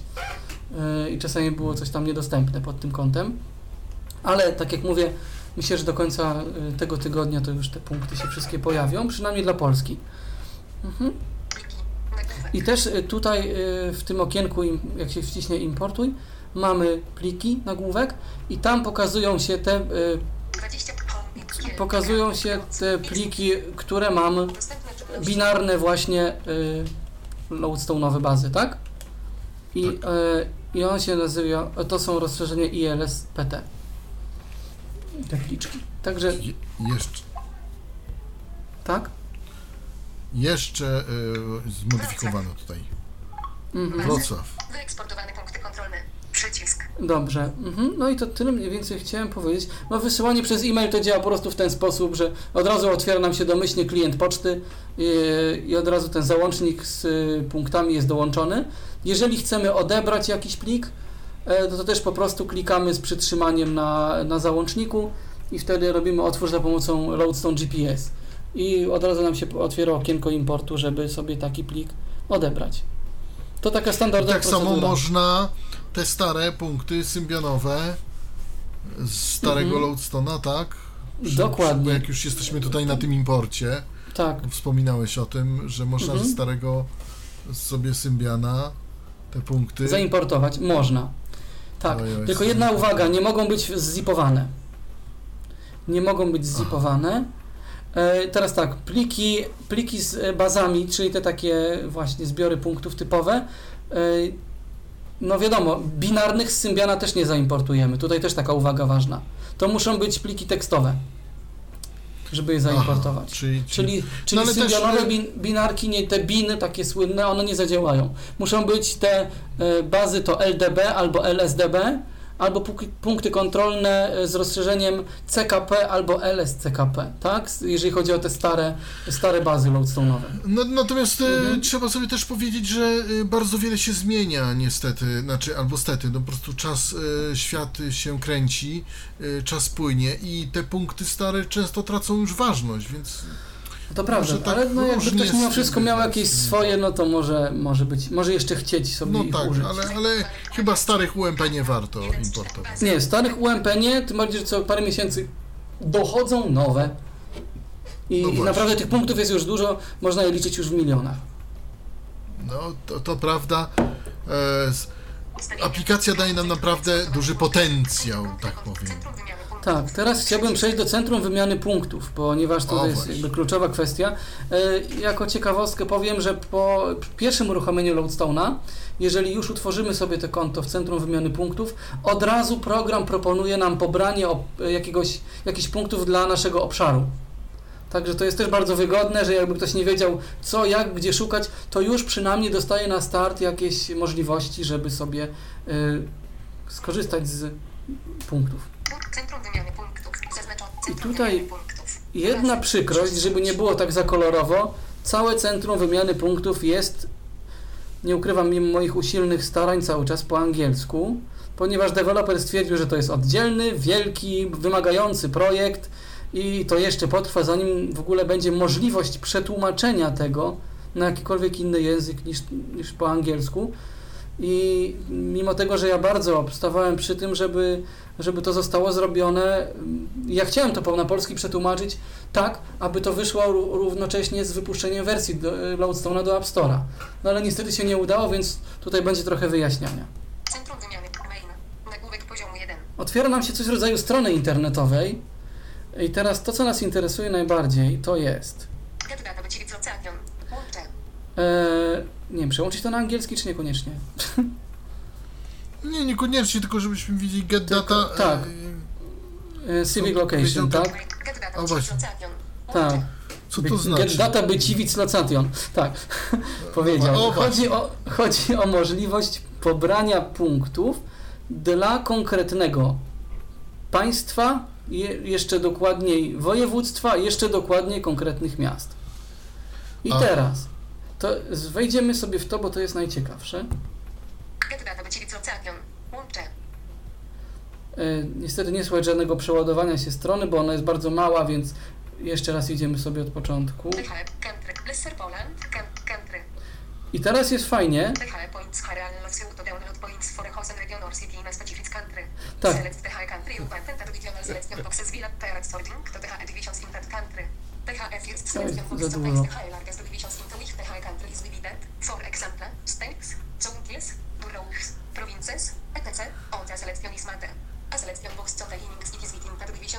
Tak.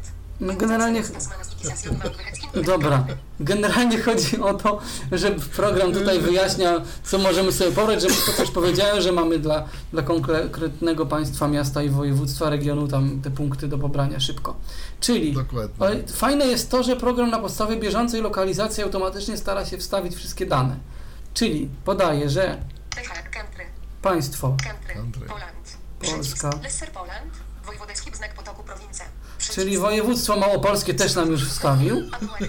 Ale znak potoku? Znak potoku? Jest taki znaczek. Może ma tu Wisła płynie, może dlatego. Żartuję. Znak potoku mnie rozwala. I teraz mamy do wyboru miasta, dla których punkty da się ściągnąć w ramach województwa małopolskiego. Znak potoku Brzeg, Dąbrowa, Brzesko, znak Chrzanów, Dąbrowa, Gorlice, Kraków City, pole wyboru, niezaznaczone, Kraków, Cołunty, pole wyboru, zaznaczone. Nie wiem dlaczego nie zaznaczył Kraków City, pole wyboru. Ale zaznaczył mu Kraków City jeszcze. Kraków City, pole wyboru, zaznaczone, Kraków, Limanowa, Michów, Myślenice, Nowy Sącz City, Nowy Sącz, Nowy Tarek, Oświęcim, Olkusz, Pryszowice, Sucha, Tarnów City, Tarnów, Tetra, Padowice, Wieliczka, Zlear, Nex. No i teraz tak, podał wszystkie miasta i teraz jeżeli następny mamy przycisk Clear, żeby wyczyścić ten nasz wybór, tak? Możemy sobie wszystkie miasta zaznaczyć jak nam się podoba, albo tylko te, które, dla których chcemy konkretnie z tego województwa mieć punkty. Next. I Next pozwala też na przejście dalej, ale tu jest jeszcze coś. Mamy tutaj wybrane lokalizacje, czyli pokazuje nam, dla których miast pozaznaczaliśmy sobie te punkty do pobrania. Punktor, Kraków, Lesser-Poland, Poland. Punktor, Kraków City, Lesser-Poland, Poland. A, tu już jest koniec stronki. Next przycisk. Jedziemy dalej. Ale nie tak szybko. Czyli pobierz wybrane dane. Nazwa pliku.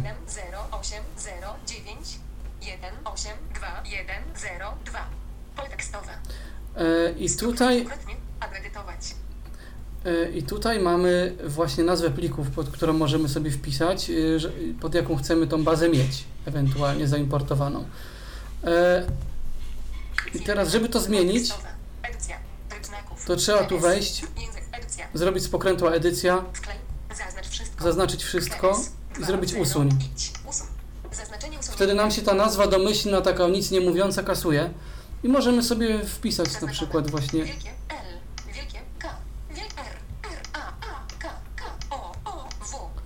Już mam jedną taką, no dobra.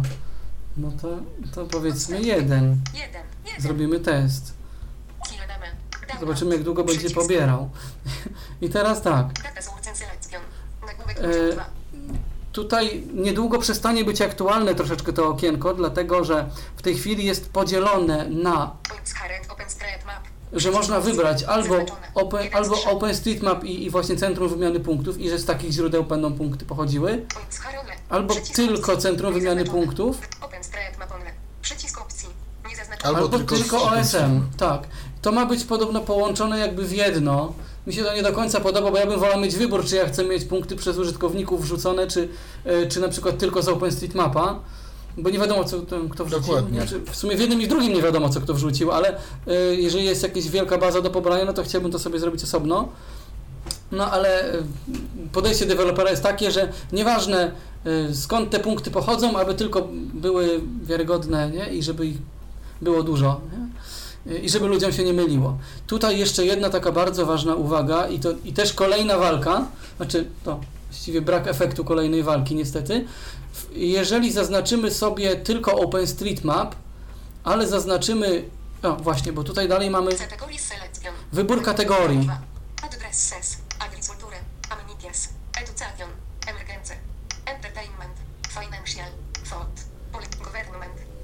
Tu mamy wszystkie te kategorie, które były widziane w tym, w Loadstone przy okazji tagów, tak? To są wszystkie te podstawowe kategorie.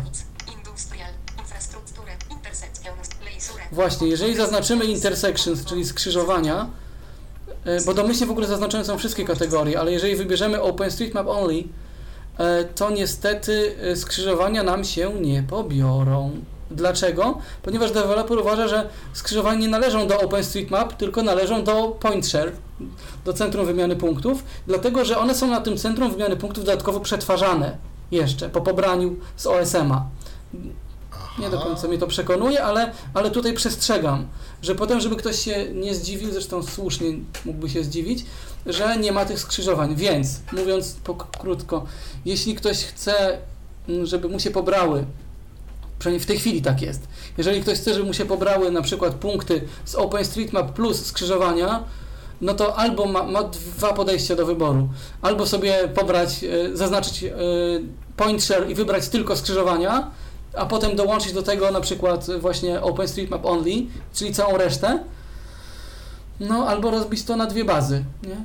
I sobie je razem aktywować. Czyli najpierw pobrać same OpenStreetMap Only, a potem pobrać same PointShare i skrzyżowania.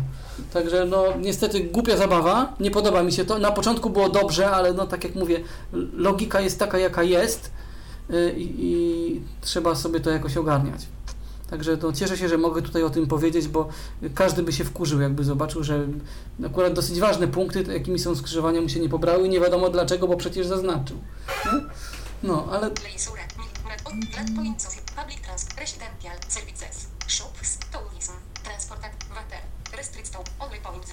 O, jeszcze jest taka dodatkowa tutaj funkcja, która służy do tego, aby ściągnąć sobie do pamięci urządzenia tylko dane pochodzące od konkretnego użytkownika, jeżeli znamy jego identyfikator.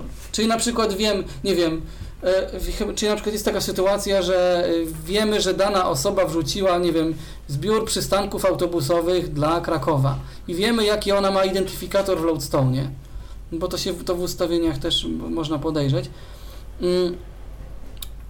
No i wtedy możemy sobie zażyczyć, że wchodząc do centrum wymiany punktów, chcemy właśnie pobrać sobie do pamięci punkty od tego konkretnego użytkownika tylko, nie? No i tak nam się, jeżeli będzie, tylko że warunek jest taki, wiadomo, że musimy zaznaczyć wtedy PointShare, tak? Jako źródło. Tak. Ale mówię, tak naprawdę jak to zostanie połączone w jedno, to już nie będzie żadnych źródeł do wyboru, więc w sumie tak naprawdę i problem z tymi skrzyżowaniami też zniknie, bo po prostu będziemy mieli do zaznaczenia kategorii i nie będzie powiedziane skąd to wszystko pochodzi, tak? Ale no, dopóki nie zostaną te zmiany wprowadzone, to no to będzie miało... Jest. To jest jak jest. I tu się wpisuje ten identyfikator.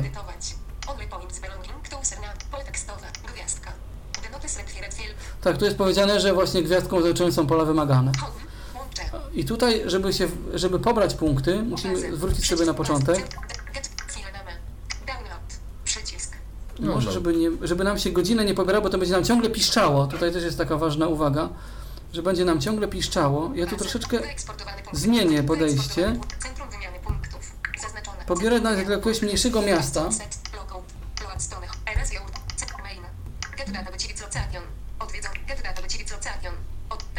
Może dla Limanowej. Na przykład albo dla Włoszczowej.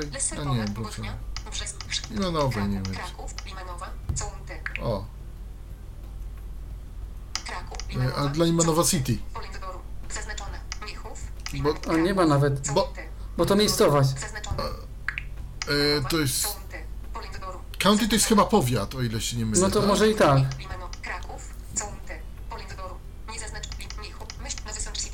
A może Miechów? Proszę bardzo. Chyba będzie mniejsze. No dobra, proszę bardzo. Kraków, Limanowa, ja zaraz aż zobaczę. Zobaczę, co się wybrało w końcu.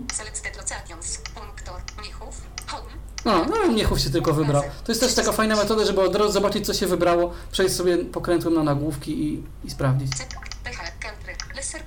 I teraz damy next.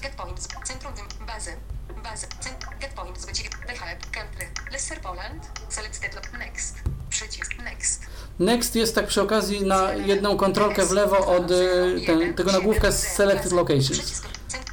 Aha. Ale oczywiście do wszystkiego dojdziemy flikami. Oczywiście, ja tak robię, tylko tak mówię, że gdzie to jest, żeby łatwiej było się przedostać. No to klikam download. I to okienko też będzie przebudowywane, dlatego że w tej chwili jak mamy pobieranie, to cały czas ta stronka jest na wierzchu, ale nie mamy żadnej informacji na temat tego, ile się pobrało. Mamy tylko dźwięki. Muszę przestać mówić, żeby było słychać, że coś tam pika. Bo nie słychać nic, więc chyba się nie pobiera.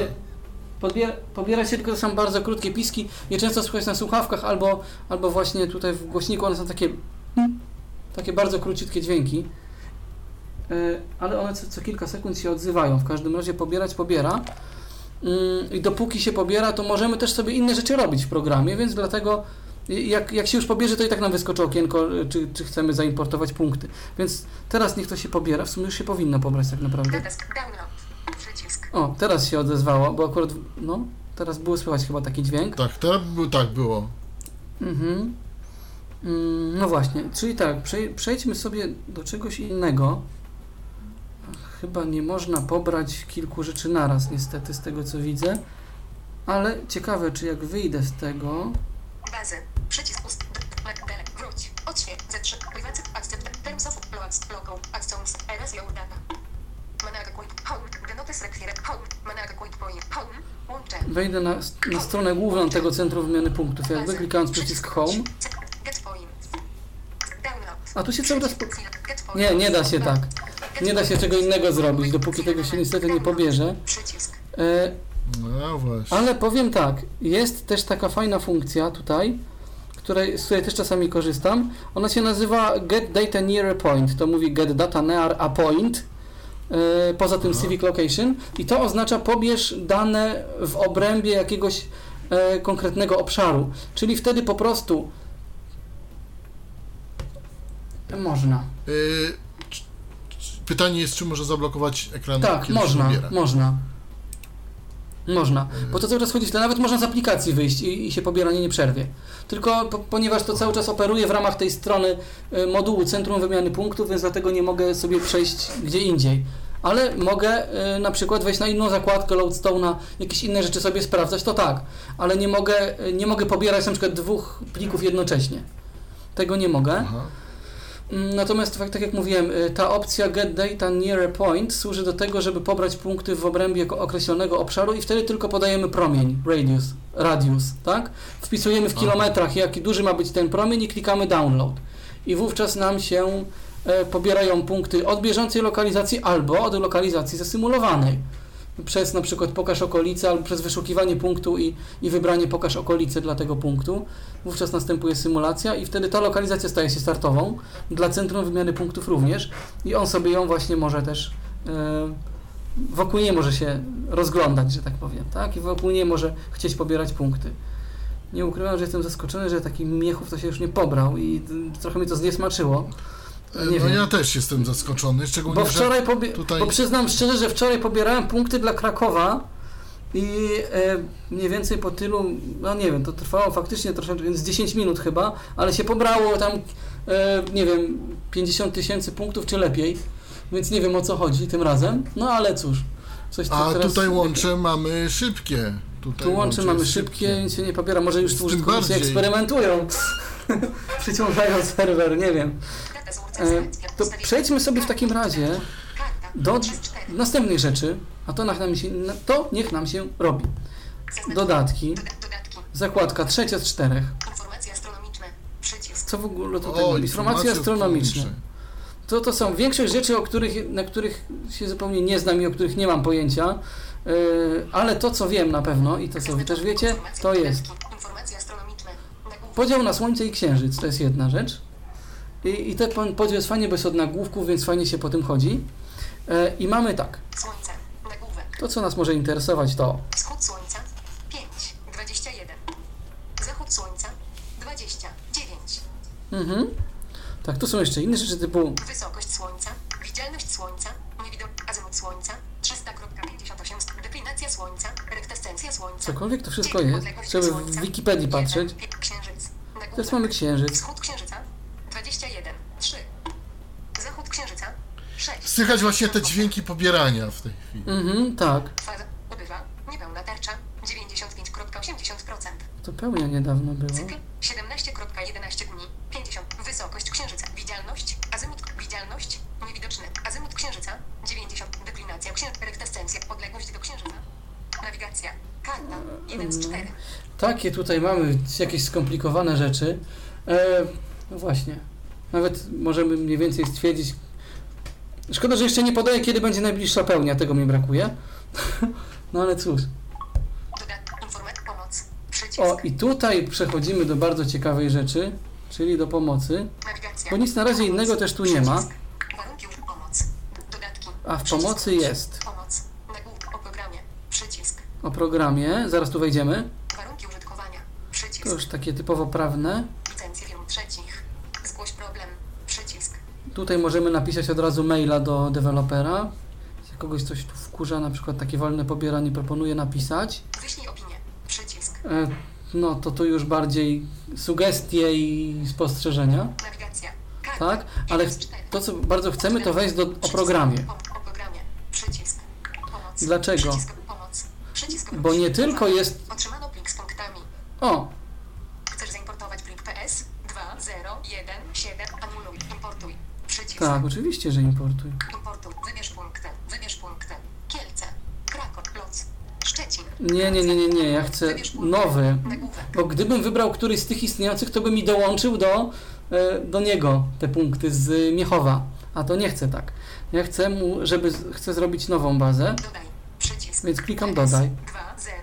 On wpisuje tą nazwę domyślną. Na szczęście mogę zrobić wymaż tekst, nie muszę kombinować tak jak w przypadku Centrum Wymiany Punktów z edycją, zaznaczaniem i usuwaniem. Wymaż tekst. No i wpiszemy.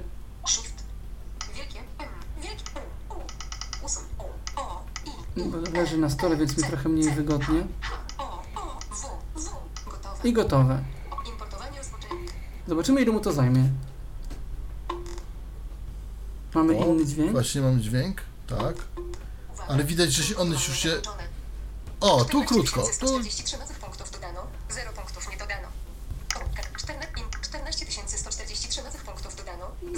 Czyli tak jak mówiłem, pobieranie do samego programu trwa błyskawicznie, natomiast bardzo długo trwa pobieranie z internetu. To już jest wina tych nieszczęsnych wolnych serwerów, tylko tego, a tylko albo aż tak naprawdę. Więc ja bardzo czekam na to, żeby oni kupili ten swój dysk SSD i żeby to było szybciej. Okej, przycisk, okej, o programie, pomoc, przycisk. O, tutaj weszliśmy w o programie. Loadstone version 1.1 build 2.0.1.7.0.8.0.2.1. Loadstone GPS i sanat z Sidla, affordable nawigacja. Nie dali tego do przetłumaczenia.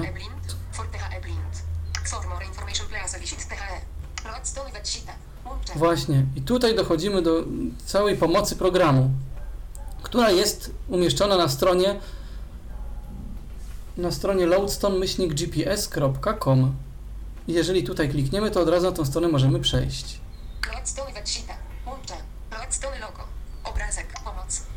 I co my tu mamy? Strona główna o projekcie. Czyli historia i ewolucja. To jest napisane, jak ten program, ten konkretnie na iOS-a, jak się rozwijał. Czyli tam mamy wszystkie jakby też ważniejsze rzeczy powiedziane. Tu mamy link przekierowujący nas do App Store, żeby pobrać Loadstone'a na iOS. Tu przechodzimy do Centrum Wymiany Punktów, jeżeli byśmy chcieli właśnie tą drogą. I tu mamy pomoc. O deweloperach, kontakt, całe przywitanie, prawne różne zagadnienia. Nie, tutaj jest, na tej stronie jest o Loadstone na Symbiana jeszcze. Tak, strona w budowie jeszcze będzie tam rozbudowywana i tak dalej. Tu jest opis tej strony. I czym się reklamuje tak przy okazji? No niepotrzebny jest pakiet internetowy, tak? Także w wielu językach. Że można tworzyć i przechowywać i dzielić się punktami. Że ma społeczność. Nie Facebook. Swoją drogą oni Facebooka też mają, Twittera mają, kanał na YouTubie mają. I a propos kanału na YouTubie to za chwilę coś.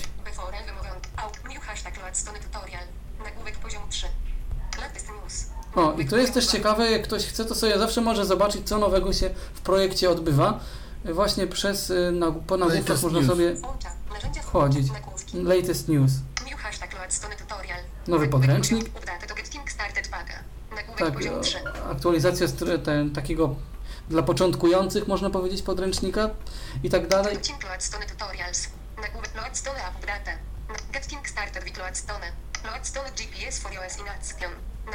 I są, naprawdę jest to dosyć mocno rozbudowane i aktualizowane, widać, na bieżąco. Powiem więcej. Ja wczoraj zadałem pytanie deweloperowi właśnie o kilka spraw i już dzisiaj w jakichś tam aktualizacjach tych podręczników pojawiły się na ten temat informacje. Także widać, że oni dbają o to, żeby ta dokumentacja jakoś faktycznie się rozwijała. I więc tutaj możemy sobie zawsze śledzić postęp w projekcie. Natomiast jeśli... Wejdźmy jeszcze w help. Help. Odwiedzony. Łącze. Loadstone GPS help. Nagłówek poziomu 2. Czyli tutaj będą właśnie wszystkie dokumentacje, wszystkie użyteczne informacje. O, to jest bardzo ciekawe, ponieważ tak jak powiedziałem, Państwo mają kanał na YouTube i tam umieszczają różne ciekawe filmiki.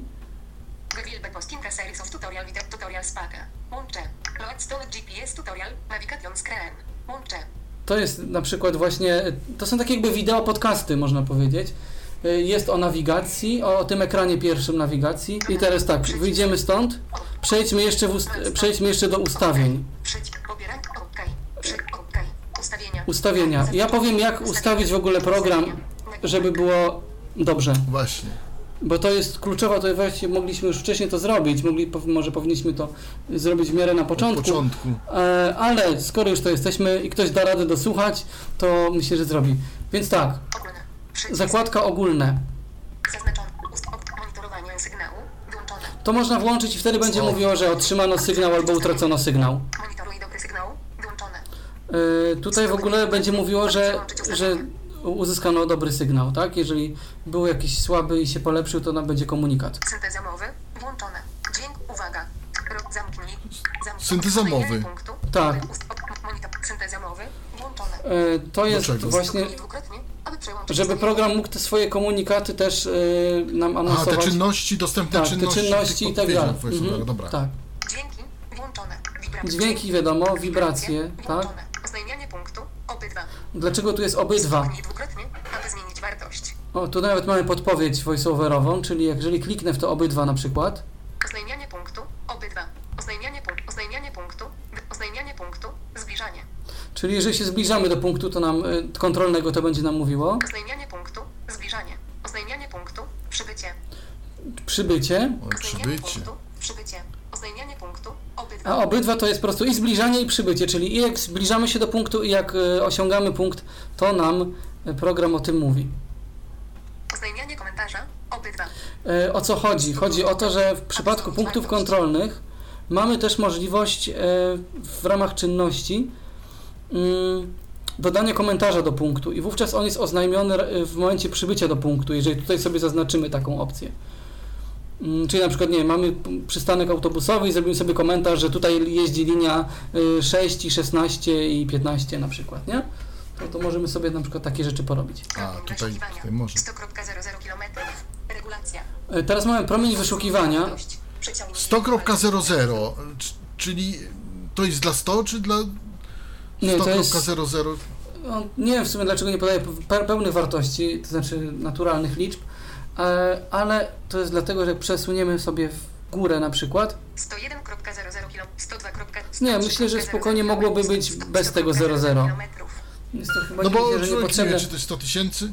Czy dokładnie, nie, to jest 100 kilometrów. Mhm. 100 kilometrów, aha. 100, tak, bo mamy .00, to jest 100 kilometrów. Kropnie okolice, 10.10 kilometrów, regulacja. Nie wiem, czy ma akurat .10, a nie .00, ale tak się akurat zrobiło. To jak wciśniemy pokaż okolice, bo promień wyszukiwania to jest przy znajdź punkt, jakby obowiązującą wartością. Czyli właśnie te wyszukiwania, a tutaj pokaż okolice, to jest promień okolicy. Decyduje, jak bardzo ma się, w jakim obszarze ma program pokazywać punkty wtedy. To chodzi o to, i to jest bardzo fajna funkcja, której mi brakuje w na przykład Seeing Assistant Move. Promień, to jest promień, który określa, na ile sekund przed punktem kontrolnym, jeśli się do niego zbliżymy, mamy być poinformowani o tym, że się zbliżamy. Że nie chodzi o to, na ile metrów przed punktem, tylko na ile sekund.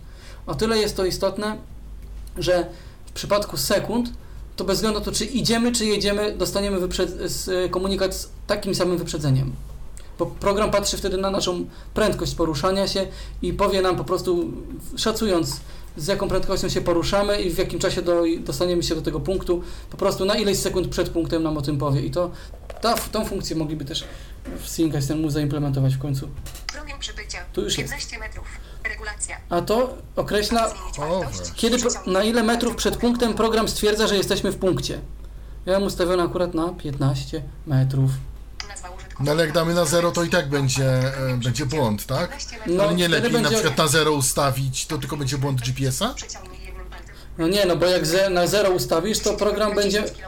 To program wtedy stwierdzi... Czekaj. Jeżeli dasz na 0, to program wtedy w ogóle nie będzie informował, bo raczej rzadko się zdarza, żebyś osiągnął punkt z taką dokładnością, żeby było 0 metrów do punktu. Z reguły dokładność GPS jednak do tych 10 metrów, czy w najlepszych warunkach może 5, istnieje, tak? Więc myślę, że bezpiecznie jest ustalić gdzieś 10, maksymalnie 15 metrów, tak? Żeby program stwierdził, że już osiągnąłeś punkt. Mhm. Bo rzadko się może zdarzyć, że program zdąży wypatrzeć, że już jest 0 metrów i to jest dokładnie to miejsce. Czas zbliżania. Nazwa użytkownika. Tu jest nazwa użytkownika i hasło do centrum wymiany punktów. Teraz wycofujemy się stąd. Przycisk wróć, tak? Wyświetlanie. Teraz wyświetlanie. Wyświetlanie. Jednostki odległości metryczne. Tak, chodzi o... Stuknij dwukrotnie, aby zmienić wartość. Czyli czy ma podawać w metrach, czy... Jednostki odległości metryczne. Jednostki odległości brytyjskie. No czyli w tych wszystkich tam ma być jakichś milach, yardach, czy tak, milach i innych takich. Tak, stopa. Brytyjskie. Jednostki odległości. Jednostki odległości metryczne. Dobra. A jeszcze mogą być jednostki odległości morskie. Jeszcze morskie, czyli jakieś tam wszystkie kable, węzły i inne takie, nie? Aha, czyli, tak, czyli jak dla nas, dla naszych warunków ustawienia powinny być takie. Jednostki odległości metryczne, jednostki prędkości metryczne, jednostki kursu, uproszczony kompas. O, tutaj już coś innego, uproszczony kompas. Uproszczony kompas to jest taki kompas, który ma te kierunki takie typowe... typowe 8, że tak powiem, czyli północ, południe, wschód, zachód i południowy wschód, południowy zachód, północny wschód, północny zachód. To jest uproszczony. Dlaczego? Dlatego, że, bo mogłoby się wydawać, że uproszczone to będą tylko 4, tak? Ale nie, bo taki kompas bardziej rozbudowany, to jeszcze jest jakiś tam północny wschód do wschodu, jeszcze to jest bardziej podzielone na fragmenty. Tego się raczej na co dzień nie używa, tak? Ale... Jednostki kursu, uproszczony kompas, jednostki kursu, stopnie. Mogą być też może być podany w stopniach, czyli ten kierunek z GPS-a nie powie ci, że idziesz na wschód, tylko że na przykład na ileś tam stopni, nie? Ale to myślę, że najlepsze jest mieć... A na godziny chyba. A te godziny? Ale to nie kierunek. To czy w przypadku... Chwilka. Jednostki kierunku, uproszczony kompas. Jednostki współrzędnych, kierunek do punktu. Nie, to decyduje o kierunku do punktu, wiesz? Bo kurs to nie jest kierunek do punktu. Jednostki odległości, jednostki prędkości, jednostki kursu, uproszczony kompas. To jest kierunek z GPS-a, więc on nie jest na godzinę którąś, tak? Na godzinę którąś możesz mieć dany punkt. I to o tym decyduje kierunek do punktu. I tu musi być ustawiony na zegar. Jednostki kierunku, uproszczony kompas. To też, to dotyczy tego kierunku z kompasu. Jednostki współrzędnych, stopnie. Jednostki współrzędne też... W stopniach. Jednostki współrzędnych. to są te takie minuty, sekundy, wiesz. To lepiej, żeby było tak. Kierunek do punktu ustawić na zegar. Jednostki wysokości, metryczne. Tak, metryczne, żeby było wysokość w metrach. Jednostki astronomiczne, metryczne. Wygasanie wyskakujących powiadomień. 5 sekund. Regulacja. Czasami się jakieś pokazują i chodzi o to, jak długo mają być na ekranie. Nawigacja. Ustawienia. Dobra. Wyświetl syntezę mowy. Przycisk. Dobra. Tutaj ustawiamy dodatkowe parametry. 70%. Wysokość. 33%. Regulacja. Głośność. 100%.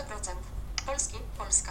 Wybieracz. Regulacja. Jak mamy kilka języków zainstalowanych, możemy sobie wybrać. Wtedy góra dół. Testuj mowę. Przycisk.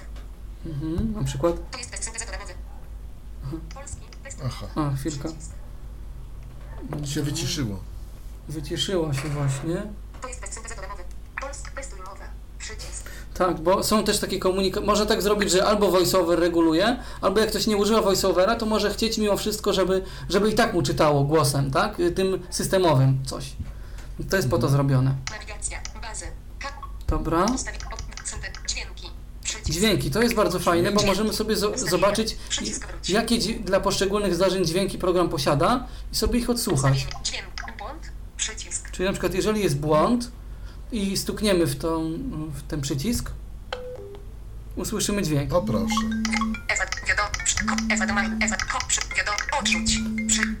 No tak. A dałem na nie przeszkadzać, nie wiem czemu dzwoni. I teraz tak, po każdym dźwięku jest taka wartość tekstowa.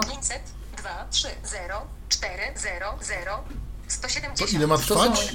To są jakby wartości, częstotliwość i czas trwania dźwięku. I to jak ktoś bardzo siebie jakoś chciał tym pobawić, to sobie może zmieniać te dźwięki, tak? W Loadstone na Symbiana też to było do przestawienia.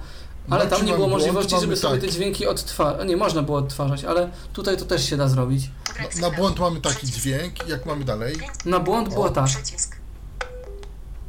Tak. Taki sam. Przycisk. Sygnał.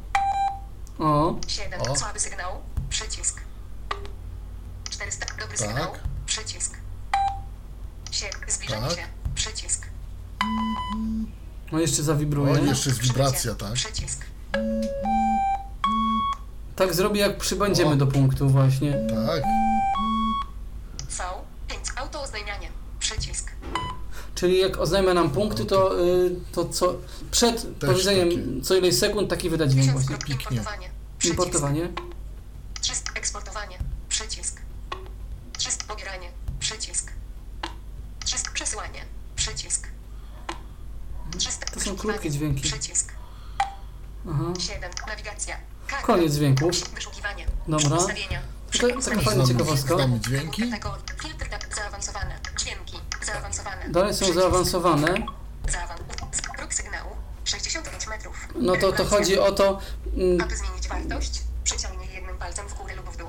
Do jakiego momentu program jakby patrzy na dokładność i czy ona jest dobra, czy słaba i tak dalej. Próg dobrego sygnału 20 metrów. Czyli jak jest do 20 metrów dokładność, to znaczy, że sygnał jest dobry. Ustalanie sygnału.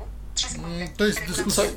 Tak, no wiem, ale tak ma ustawione domyślnie. Akurat tego nie przestawiłem. Ja bym to zmniejszył w sumie. Ustalania sygnału 3 sekundy.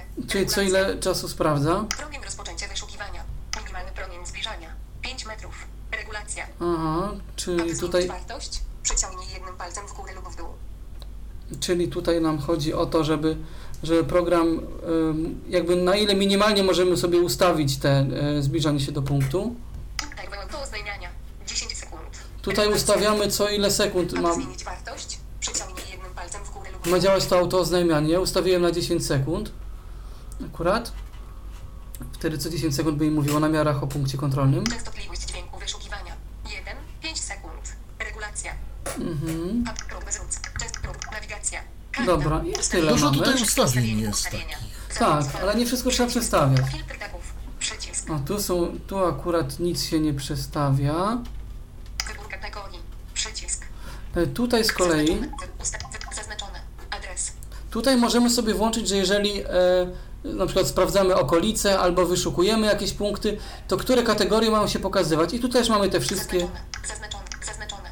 Historia. Tu wszystkie mamy te kategorie, o których już była mowa, tak? Czyli na przykład możemy sobie w ten sposób odfiltrować te, których nie chcemy pokazywać. Jeżeli któraś jest niezaznaczona, to program przy wyszukiwaniu albo przy pokazywaniu okolicy nie będzie nam w ogóle tych punktów z danej kategorii pokazywał. Tak to działa. Ja mam akurat domyślnie pozaznaczone wszystkie. Nie? Mhm. Filtr do wyświetlenia. Przycisk. Mhm. I tutaj jeszcze jest coś. Wartość. Do wyświetlenia. Teraz jest taka rzecz, jak kiedyś wspominałem, że przy oznajmianiu punktów program domyślnie nie wszystko pokazuje. I w momencie, kiedy natrafimy na jakiś punkt i stwierdzimy, że a może tam jest coś więcej ciekawego i wejdziemy sobie w pokaż szczegóły i zobaczymy, że dany punkt ma coś, czego automatycznie nie powiedział, pokazując nam listę tych właśnie wyników, to możemy dla danego punktu ustawić opcję czynności pokazywanie tego czegoś. Czyli na przykład jeżeli mamy znajdę na przykład jest coś takiego, że przystanki autobusowe w miastach, w których jest indeksacja, często mają taki tag, który się nazywa rew i on domyślnie nie jest odczytywany. I teraz, jeżeli na przykład trafimy na przystanek autobusowy jakiś w punktach i wejdziemy sobie w pokaż szczegóły, no tutaj tego nie mogę zrobić, bo tu nie ma indeksacji, nie? To wówczas w ramach tagów, które są do danego punktu, znajdziemy m.in. tag rew. I wtedy na tej kontrolce rew musimy zaznaczyć sobie wartość. Po prostu palcem przesuwając w górę lub w dół. I od tej pory program, oznajmiając dany przystanek, będzie nam doczytywał do wszystkich pozostałych informacji właśnie wartość tego tagu rew. Czyli powie nam indeks przystanku. Mhm, tak to działa. Jeśli tego nie zrobimy, program nie będzie mówił o przystanku, o indeksie. Wartość. Przejście. Wartość. Adres. Włączone. Adres. Aha, to już jakiś błąd. Wartość. Dobra. Stuknij dwukrotnie, aby zmienić wartość. Dostępna czynność. Filtr tagów. Tagi do wyświetlenia. Kategorie do wyświetlenia. Format adresu. Kategorie do wyświetlenia. Przycisk. No to już byliśmy. Format adresów. Przycisk. Tak, byliśmy w kategoriach? Historia. Byliśmy. Wyświetlenie. Synteza mowy. Dźwięki. Kategoria. Format adresów. Nawigacja. Bazy. No czekaj. Filtr tagów. Kategorie do wyświetlenia. Format adresów. Dobra. Format adresów. To jest jeszcze ważne. Bo domyślnie program jest tak ustawiony, że on podaje adresy dla Stanów Zjednoczonych, Kanady, czyli na przykład potrafi powiedzieć 8 osiedle kombatantów zamiast osiedle kombatantów 8. Aha, no tak. I trzeba mu to wtedy przestawić.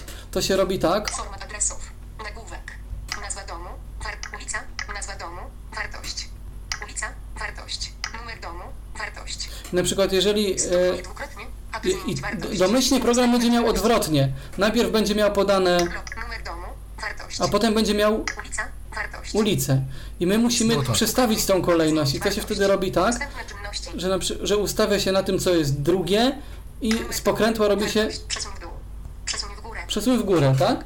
I wtedy jak tak zrobimy, to nam się ta lista odświeży już z kolejnością inną, także ta wartość znajdzie się wyżej. Czyli wtedy... No szkoda, że może w wersji polskiej następnej można by to jakoś poustawiać. No, ja już o to też prosiłem. Ale odpowiedź była taka, że nie wiadomo jaki kraj potrzebuje jak i on nie wie. Ja mówię, no to może w oparciu o jakieś tam, nie wiem, języki konkretne, tak? Że po prostu dla danych języków jest tak, a dla innych jest inaczej. No więc w ten sposób próbowałem. Blok, poddzielnica, przedmieście, miasto, wartość, wioska, wartość, miejsce, wartość, prowincja, włączone, stan, włączone, państwo, włączone, kod pocztowy, włączone. Gdybyśmy któreś z tych pozaznaczali, aby zmienić wartość się... To by pewnie było, jakby... Tak, to by wtedy nam przy oznajmianiu punktów by nam dodawało te adresy. Pełny, wartość, nawigacja, karta. I tak naprawdę to są już wszystkie tutaj ustawienia, o których chciałem powiedzieć. I teraz tak, jeszcze chciałem powiedzieć o tym, że deweloperzy Loadstone'a właśnie poza taką typową dokumentacją mają właśnie swój kanał na Facebooku, znaczy swój profil na Facebooku, swój kanał na Twitterze, mają te wideo podcasty, do których się można, tak jak pokazywałem, z programu dostać. Można sobie zasubskrybować kanał. I z kolei polska społeczność też za czasów symbianowych miała listę dyskusyjną A teraz dzisiaj uruchomiony został kanał grupy Whatsappowej Loadstone GPS, więc jak ktoś by chciał się zapisać, to bardzo zapraszam. Na takich technologicznych, większych grupach już puściłem link, ale w razie czego można się kontaktować ze mną, albo właśnie na tych grupach, jak ktoś jest, to ten link też znajdzie. I zapraszam do dopisywania się, do zadawania pytań, do jakiejś dyskusji. Jak coś, to chętnie pomogę i mam nadzieję, że razem jakoś ten program będziemy mogli uczynić faktycznie lepszym, bardziej przydatnym, no bo jeszcze trochę mu brakuje w porównaniu z pozostałymi aplikacjami nawigacyjnymi, takimi jak Seeing Assistant Move na iOS-a, czy nie wiem, Dot Walker na Androidzie, czy nawet jakiś tam czasami Blind Square, no, który jest bardzo drogi, o wiele droższy od Loadstone'a, tak nawiasem mówiąc, ale myślę, że mimo wszystko warto się zainteresować Loadstone'em, bo ta aplikacja dopiero weszła i będzie się rozwijać i widać, że społeczność taka międzynarodowa jest dosyć mocna, więc będą pewnie też naciski na różne dodatkowe rzeczy w tym programie. No mnóstwo punktów, a szczególnie jeśli chodzi właśnie o punkty OSM i szczegóły ich dotyczące. Także ja już kilka razy dzięki Loadstone'owi bardzo szybko dowiedziałem się, jaki jest numer telefonu albo godzina otwarcia lokali gastronomicznych i mogłem tam zadzwonić i coś na przykład zamówić albo się zapytać o jakieś konkretne produkty. Także to się też bardzo przydaje. Czyli uważasz, że wydanie tych 38 zł nie jest bezcelowe? Znaczy tak, ja powiem tak, nie użyłbym Loadstone'a jako jedynego programu do nawigacji, bo on jeszcze nie potrafi wszystkiego, na czym mi zależy, tak? Nie ma rejestrowania tras, nie ma generowania tras zakręt po zakręcie, punkty jednak pobierają się dosyć wolno, bardzo nawet wolno, nie powinny się tak wolno pobierać. Natomiast jako uzupełnienie do innych używanych aplikacji, myślę, że mimo wszystko warto go mieć. I warto te 38 zł jednak z kieszeni wysupłać, no bo... aplikacja ewentualnie, jeżeli ktoś nie ma jakiejś wielkiej cierpliwości albo ochoty, to zawsze jeszcze może troszeczkę poczekać, aż ta aplikacja rozwinie się bardziej. Jak zobaczy, że potrafi to, co na czym komuś zależy, to wtedy może zakupić, albo może jeszcze zrobić inaczej, może ją zakupić i cisnąć dewelopera, żeby dorobił jakieś konkretne funkcje, które są ważne, a których brak. Powiem tak, potencjał aplikacja ma. Też nie bez kozery jest fakt, że aplikacja może działać bez internetu,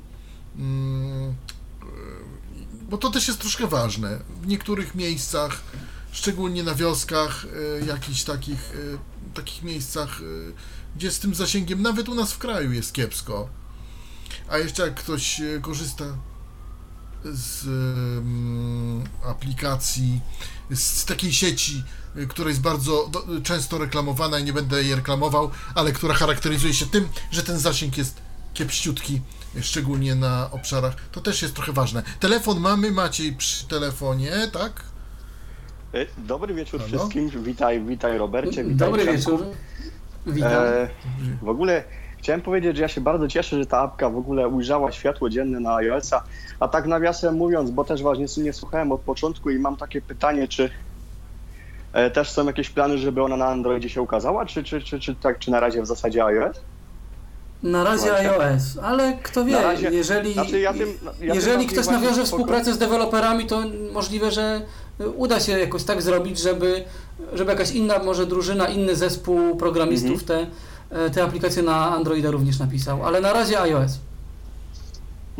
Znaczy to tak dobrze, bo ja też, że tak powiem, iOS tak od jakiegoś tam czasu, także akurat jak dla mnie to fajnie, tylko też fajnie, bo potencjał w programie, jak tutaj się przysłuchuje, bardzo duży, co mnie cieszy, no tylko też fajnie, jakby też inni użytkownicy mieli. Tak jeszcze nawiązując do tego trybu nie przeszkadzać, bo tak się zastanawiałeś, Przemku, dlaczego, co i tak, bo on zdaje się chyba tylko działa na trybie zablokowanym, jak mamy ekran zablokowany, a tak to niestety przeodblokowany. Tak, faktycznie, ja sobie to później przypomniałem, że jak włączałem ten tryb, to mi tak nawet iOS ostrzegł, no ale nie mogłem mieć zablokowanego ekranu. No, dlatego to tak wygląda, że no, z tym jakieś połączenia masz. W sumie fajnie by było, jakby to gdzieś zmienili. Słuchajcie, jest jakaś generalnie, to można jakoś Ile on w ogóle w App Store kosztuje? Tak jak 38 zł. Mhm. 38 tak, zł mówił. Kurczę, ja to chyba tak? Sobie nawet zakupię, bo to bardzo fajna sprawa jest. W razie gdyby mi się nie spodobało, to zawsze gdzieś tam do pewnego okresu zwrócić można, nie?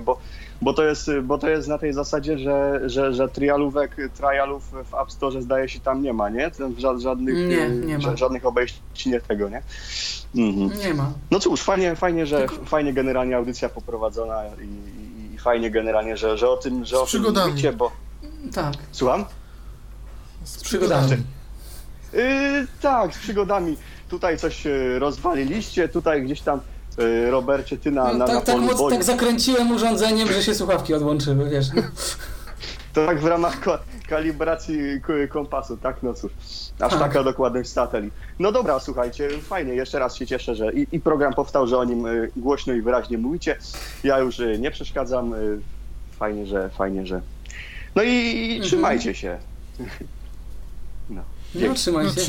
Trzymaj się, słuchaczu. Dziękujemy słuchaczowi za telefon.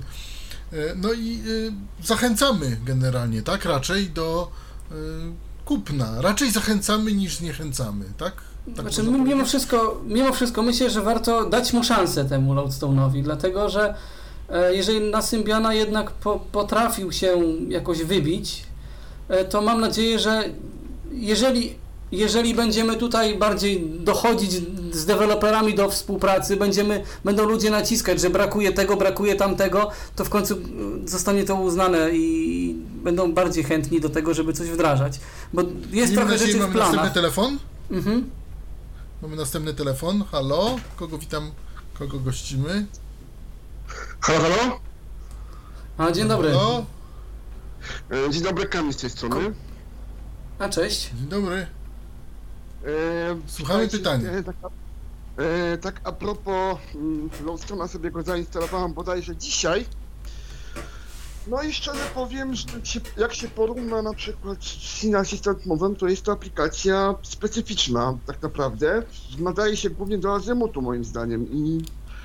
No i chyba tyle.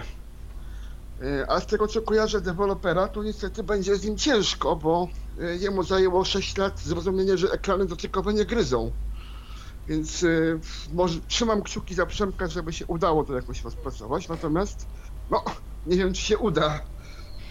No jeśli tak, nie będę sam w tej walce, to wierzę, że się uda, bo faktycznie jako jedna osoba ja mogę sobie pisać, ale jak razem połączymy siły, to myślę, że jest szansa na jakieś tutaj wygrane walki. Jest duży i trzeba będzie faceta naciskać, bo bo oni są bardziej rozpropagowani, to też jest prawda. Mhm. No właśnie, ale w tym momencie, jak tam doskonale wiesz, jeżeli tak to będzie wyglądało, jak teraz wygląda, no to dla przykładu, nie wiem, mnie się nie udało nigdzie, mnie się nie udało na przykład wyszukać punktu, może jestem za głupi jeszcze, albo nie przeczytałem helpa, natomiast tak z powietrza punktu nie wyszukałem, musiałem go szukać w bazie jakiejś. A tak jak nie, bo to tak działa. Znaczy jeżeli masz jakąś bazę wczytaną z centrum wymiany punktów, jakieś konkretne miasto czy coś i konkretne kategorie, to powinno ci wyszukać punkt, nie? No tak, jeżeli on się tak nazywa. Jak ja sobie kliknąłem w centrum pobierania punktów moje miasto, żeby mi pobrało mapę, to najpierw było a potem przekroczyłeś limit zapytań. Ojej, przyznam szczerze, że aż muszę sam to zrobić i zrobię. Specjalnie po programie spróbuję pobrać dla twojej lokalizacji, bo mi się taki komunikat ani razu jeszcze nie pojawił. A to jest ciekawe, tak. Ale to musi wziąć get from service location, a nie from current location. I w tym momencie tam są wszystkie kategorie domyślnie zaznaczone. I jak masz te wszystkie adresy, to wszystko pozaznaczane, to się robią niesamowite ilości punktów w tym momencie i aplikacja wiśnie. No i tutaj właśnie to jest ciekawa rzecz, bo ja się pytałem, czy aplikacja się zawiesza tak jak na Symbianie przy większej ilości punktów. Tu uzyskałem odpowiedź, że nie bardzo, ale być może jednak się zawiesza. No, jak każdy program, chociaż mówię, mi się jeszcze nie razu nie zawiesiła, nie przeszła mi na ekran, na pulpit, tak? Na ekran główny iPhone'a. Nie wiem, może to zależy od systemu, może to zależy od urządzenia, ale może od ilości jakichś punktów, chociaż to ostatnie by mnie najbardziej zdziwiło, bo tak jak powiedziałem, miałem aktywne równocześnie bazy dla kilku województw i szło. A jaka jest pojemność twojego iPhone'a, Kamilu? 32 GB to raczej nie. To jest iPhone 7, więc powinien być w miarę niezły. W tym momencie. To tym bardziej powinien działać, jeszcze lepiej od mojego. Mhm. Natomiast mówimy o sytuacji, kiedy pobieramy punkty z Centrum Pobierania Punktów. I w tym procesie, tak, oczywiście. I w tym procesie następowało pukanie. Ja czekałem jakieś, ja wiem, około 10 minut, żeby mi to pobrało. No i się poddałem. Aplikacja może nie tyle się zawiesiła, co po prostu cały czas pukała i nie było widać końca. A, no, czyli o to chodzi, czyli nie to, że ona się typowo zawiesiła, tak? Tylko nie, bo cały problem polega na tym, że nie wiemy, ile się pobrało i czy się nadal pobiera, tak? Dokładnie. Właśnie. Ale tak jak mówię, to z tego co wiem, to ma być zmienione w najbliższej przyszłości, bo deweloper mówi, że nad tym pracuje, bo jeszcze specjalnie wczoraj go o to cisnąłem. Także mam nadzieję, że to się ukaże. To musi być zmienione, Bo to wkurza i jest w ogóle dezorientujące i już nieraz o tym było napisane. Bo to rzeczywiście... Dobra. Co nie zmienia faktu, że na chwilę obecną nie jest to wygodne, to prawda, ale tak jak mówię, myślę, że warto dać szansę i zobaczyć, co się stanie. Jeżeli się okaże, że nic się nie dzieje, tak jak to niestety z innymi aplikacjami potrafi być, no to cóż, nie nasza wina, tak?